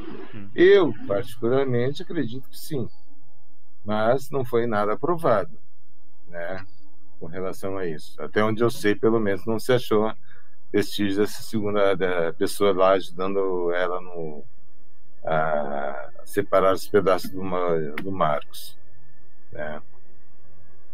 É, gente. Tem gente que não tá pra brincadeira, né? Pega a faca de pão, faz umas gracinhas dessa. É. complicado. Mulher é perigosa. É, e eu tinha pedido para você, né, se possível, pensar em alguns casos bizarros que você já pegou, algum alguma coisa sinistra, alguma coisa diferente para contar aí pra gente, para compartilhar, é. porque são muitos casos, né? Mais de 4 mil casos, já viu coisa pra caramba. É, assim, é um caso bizarro. Uma vez, foi talvez do. É, foi a situação do. Uma, a mãe estava separada e queria que o filho ajudasse nas tarefas de casa. Né? E, então, o que, que ele fez? Ele não queria ajudar, acho que deu um atrito entre os dois. Ele resolveu matar a mãe. Aí, para desfazer do corpo, ele picou a mãe e foi jogando os pedaços em terrenos do bairro, né? Então joga as pernas para um lado, joga as pernas, os braços em outros lugares, joga a cabeça em outros lugares. E aí a gente foi em cada lugar remontando, sabendo o que, que tinha em cada lugar. Aí chega na, lá na casa, tá só o tronco da mulher, né, numa, seria uma areazinha mais coberta, o pátiozinho ali totalmente ensanguentado, né? Então você imaginar a crueldade de um filho fazer isso com a mãe porque ela queria que ele ajudasse em casa. Falou que ela ia ficar detida, né? Ela falou que não podia porque ela tinha prova no dia seguinte. Entende? Aí você, imagina assim. A... Todo, né? É, é, parece assim que o pessoal é meio fora do ar, né? Pô, acabou de matar, esquartejou a, a futura sogra lá, é normal, eu quero ir para aula no dia seguinte, quer dizer, não, não dá para entender, entende? Só o fato de picar, espalhar os pedaços pela, pelo bairro, já é um negócio meio, meio punk, né? Então, tá, a gente ficou assim, é, meio chocado, né? Uma vez teve um outro caso também que me, até hoje eu não faço, que é tirar a faca de, de, de vítima. Tem que tirar, eu peço para alguém tirar, porque eu não tiro. Que eu, eu tinha uma, uma pessoa que levou uma facada nas costas, faca de cozinha, sabe? Aquelas de cortar carne. Tramontina. É, deram uma facada nas costas do cara e cravou até o pedacinho do cabo. Que isso? É, não, daí você imagina, né? Mas que força é essa? Me... Tá, Eu já, já tá até me arrepiando aqui, só de pensar. Aí o cara caiu no chão, né? Já, o cara caminhou ainda não sei quantos metros para antes de cair no chão. E o delegado queria a faca para prender. E eu, sem problema, né? Então eu comecei a puxar a faca, e a faca provavelmente tinha passado em algum osso, então vem aquela faca com aquele atrito hum. do osso, a faca saindo. Nossa, nunca mais eu tirei nada que tivesse enterrado em vítima. De tamanha a aflição que me deu. Fiquei assim, traumatizado com essa situação. Sabe? Aí tem que tirar, peguei uma vez num outro local, o cara com a faca no pescoço, ó, se quiser tira, se não quiser vai assim pro ML, porque eu não vou tirar não. Aí o outro lá foi lá e tirou a faca, para fazer apreensão. Eu não faço, não tiro. Mas tem uma é. forma de tirar ou tipo é só puxar mesmo? Só puxar mesmo. tá com a luvinha, né? É, tá, tá de luva, né? Nossa. Mas é essa de, da sensação de uh, o negócio estar tá raspando assim foi, foi bem cruel. Muito cruel. Você imagina a força dessa pessoa, né? Porque para é, atravessar o, cabo, o osso e o cabo, cabo ficou ficou cravado assim na pele, o cabo, o, o início do cabo ficou embaixo da pele. Pelo amor de Deus. Então você vê assim uma, umas coisas assim que são insanas, né? É muito, sei lá. Eu, a gente a gente trata algumas coisas com tanta simplicidade, né? Mas tem outros assim que a gente chega assim, puta, mas para que fazer isso desse jeito? Sabe? Primeiro que matar com faca devia ser proibido, né? Porque acho que deve ser uma morte extremamente dolorosa. Né? Matar tinha que ser um tiro. Né? É. Deu um tiro no tal, acabou. Liquidou agora a faca, você fica lá, sei lá quanto tempo sangrando lá. Tem uma, uma é. última pergunta aqui antes da gente, a gente ir pro quadro final da live, que é. Eu gosto muito de filme de terror, né? Eu queria saber se tinha, já teve algum caso sobrenatural para resolver. Ah, não para resolver, né? Porque. Mas eu tive. Eu tive uma vez, a gente estava fazendo um local e eu senti algo encostando na minha perna. Ah. Sabe? Assim, na, na barriga da, da, da perna, né? A batatinha. Aí, no sofá, não tinha nada atrás, de, perto da minha perna. Né? Aí tá. Daqui a pouco passa um pouquinho assim, de novo olho para trás de novo, né? não tem nada perto da minha perna.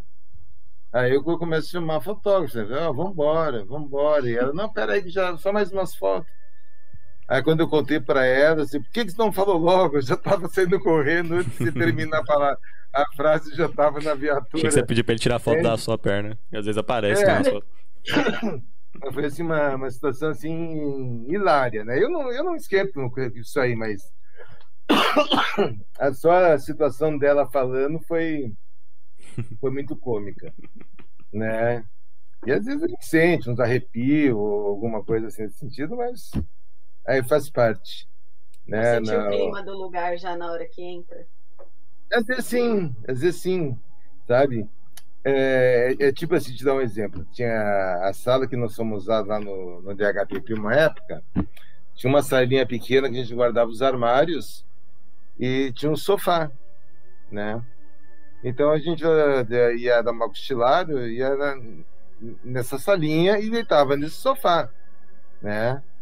O sofá não tinha outra porta, tá aberta, fechado, tudo fechado, né?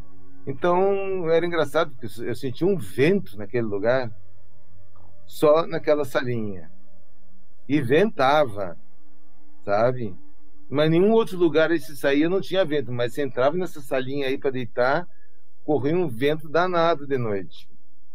Então quer dizer, pô, o é, que que acontece, né? O vento de noite numa sala que só tem uma porta, né? E meio que inexplicável, né? E me arrepiava só uma, só uma perna, só a perna esquerda que arrepiava. A mesma que tava coçando? Olha. não, não.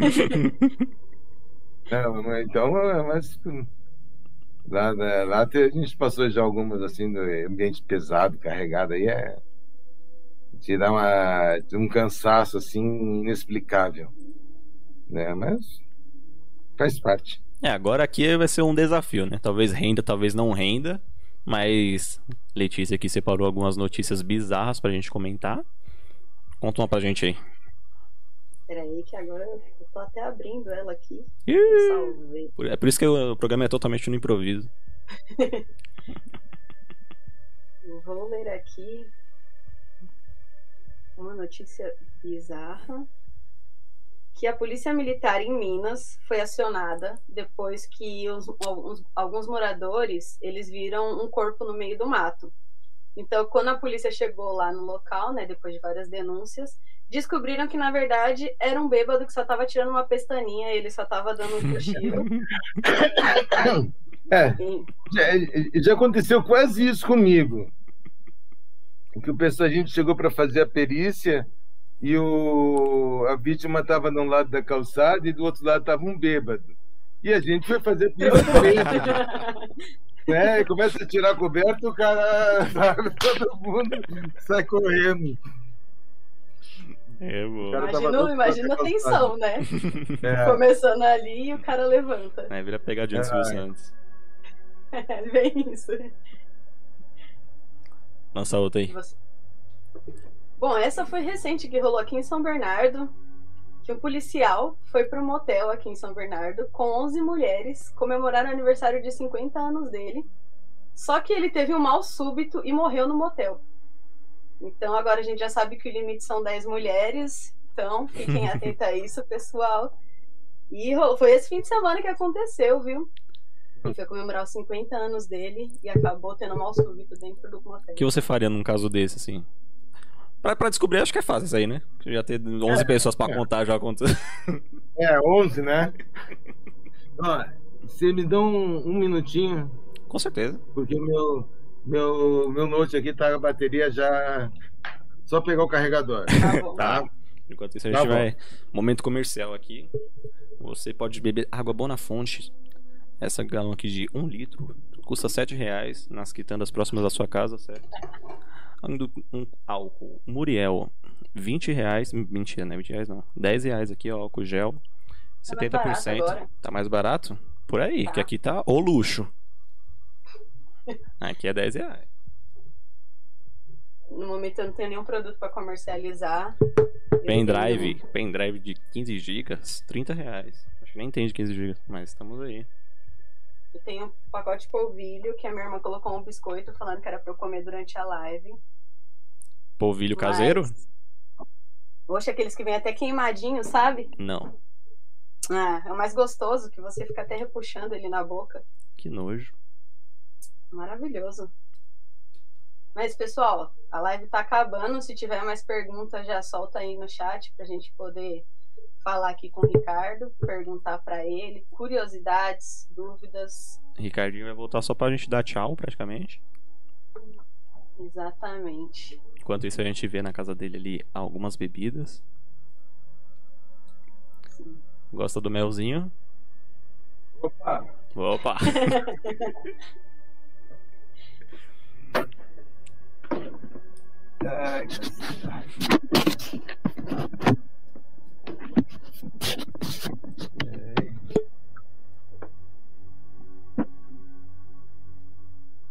Pronto. Agora a gente faz o encerramento. Perfeito. Você pode ficar um pouco decepcionado que levantou para buscar o carregador, É o carregador. e vamos apenas dar tchau. Mas primeiramente queria agradecer muito aí. A gente até agora não tá acreditando que você aceitou participar. Que a gente aqui é da, da bobagem, né? Não é de nada ver uma pessoa, a gente ter um papo sério e é diferente pra nós. Né? Fi- você- você- eu, eu tô sentindo que você ficou meio inibido aí com a... Que na verdade pra mim foi mais que um bate-papo, foi uma aula, né? Eu fiquei mais prestando Sim. atenção do que de fato conversando.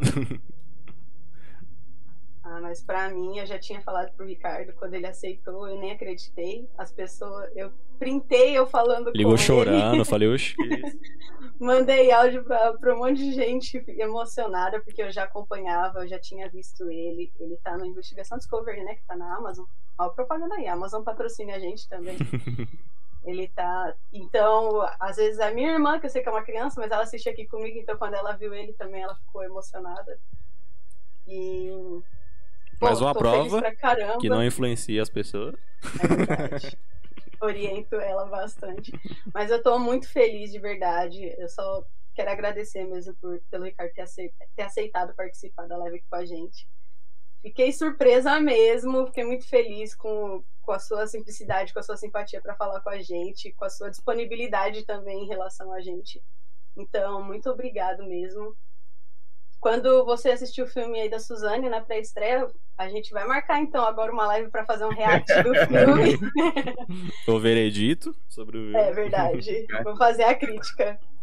Ah, be- beleza, eu agradeço aí a oportunidade, né, de estar aqui conversando com vocês e mais o, o- as pessoas que estão acompanhando aí o, o trabalho, né, de, de vocês, que gostam do, do lado de, da perícia, né, e é, só tenho a agradecer e me colocar sempre à disposição para eventualmente a gente trocar uma ideia que, que acha interessante ou alguém que que está aí a acessar via Instagram para a gente conversar ou trocar uma ideia, alguma dúvida.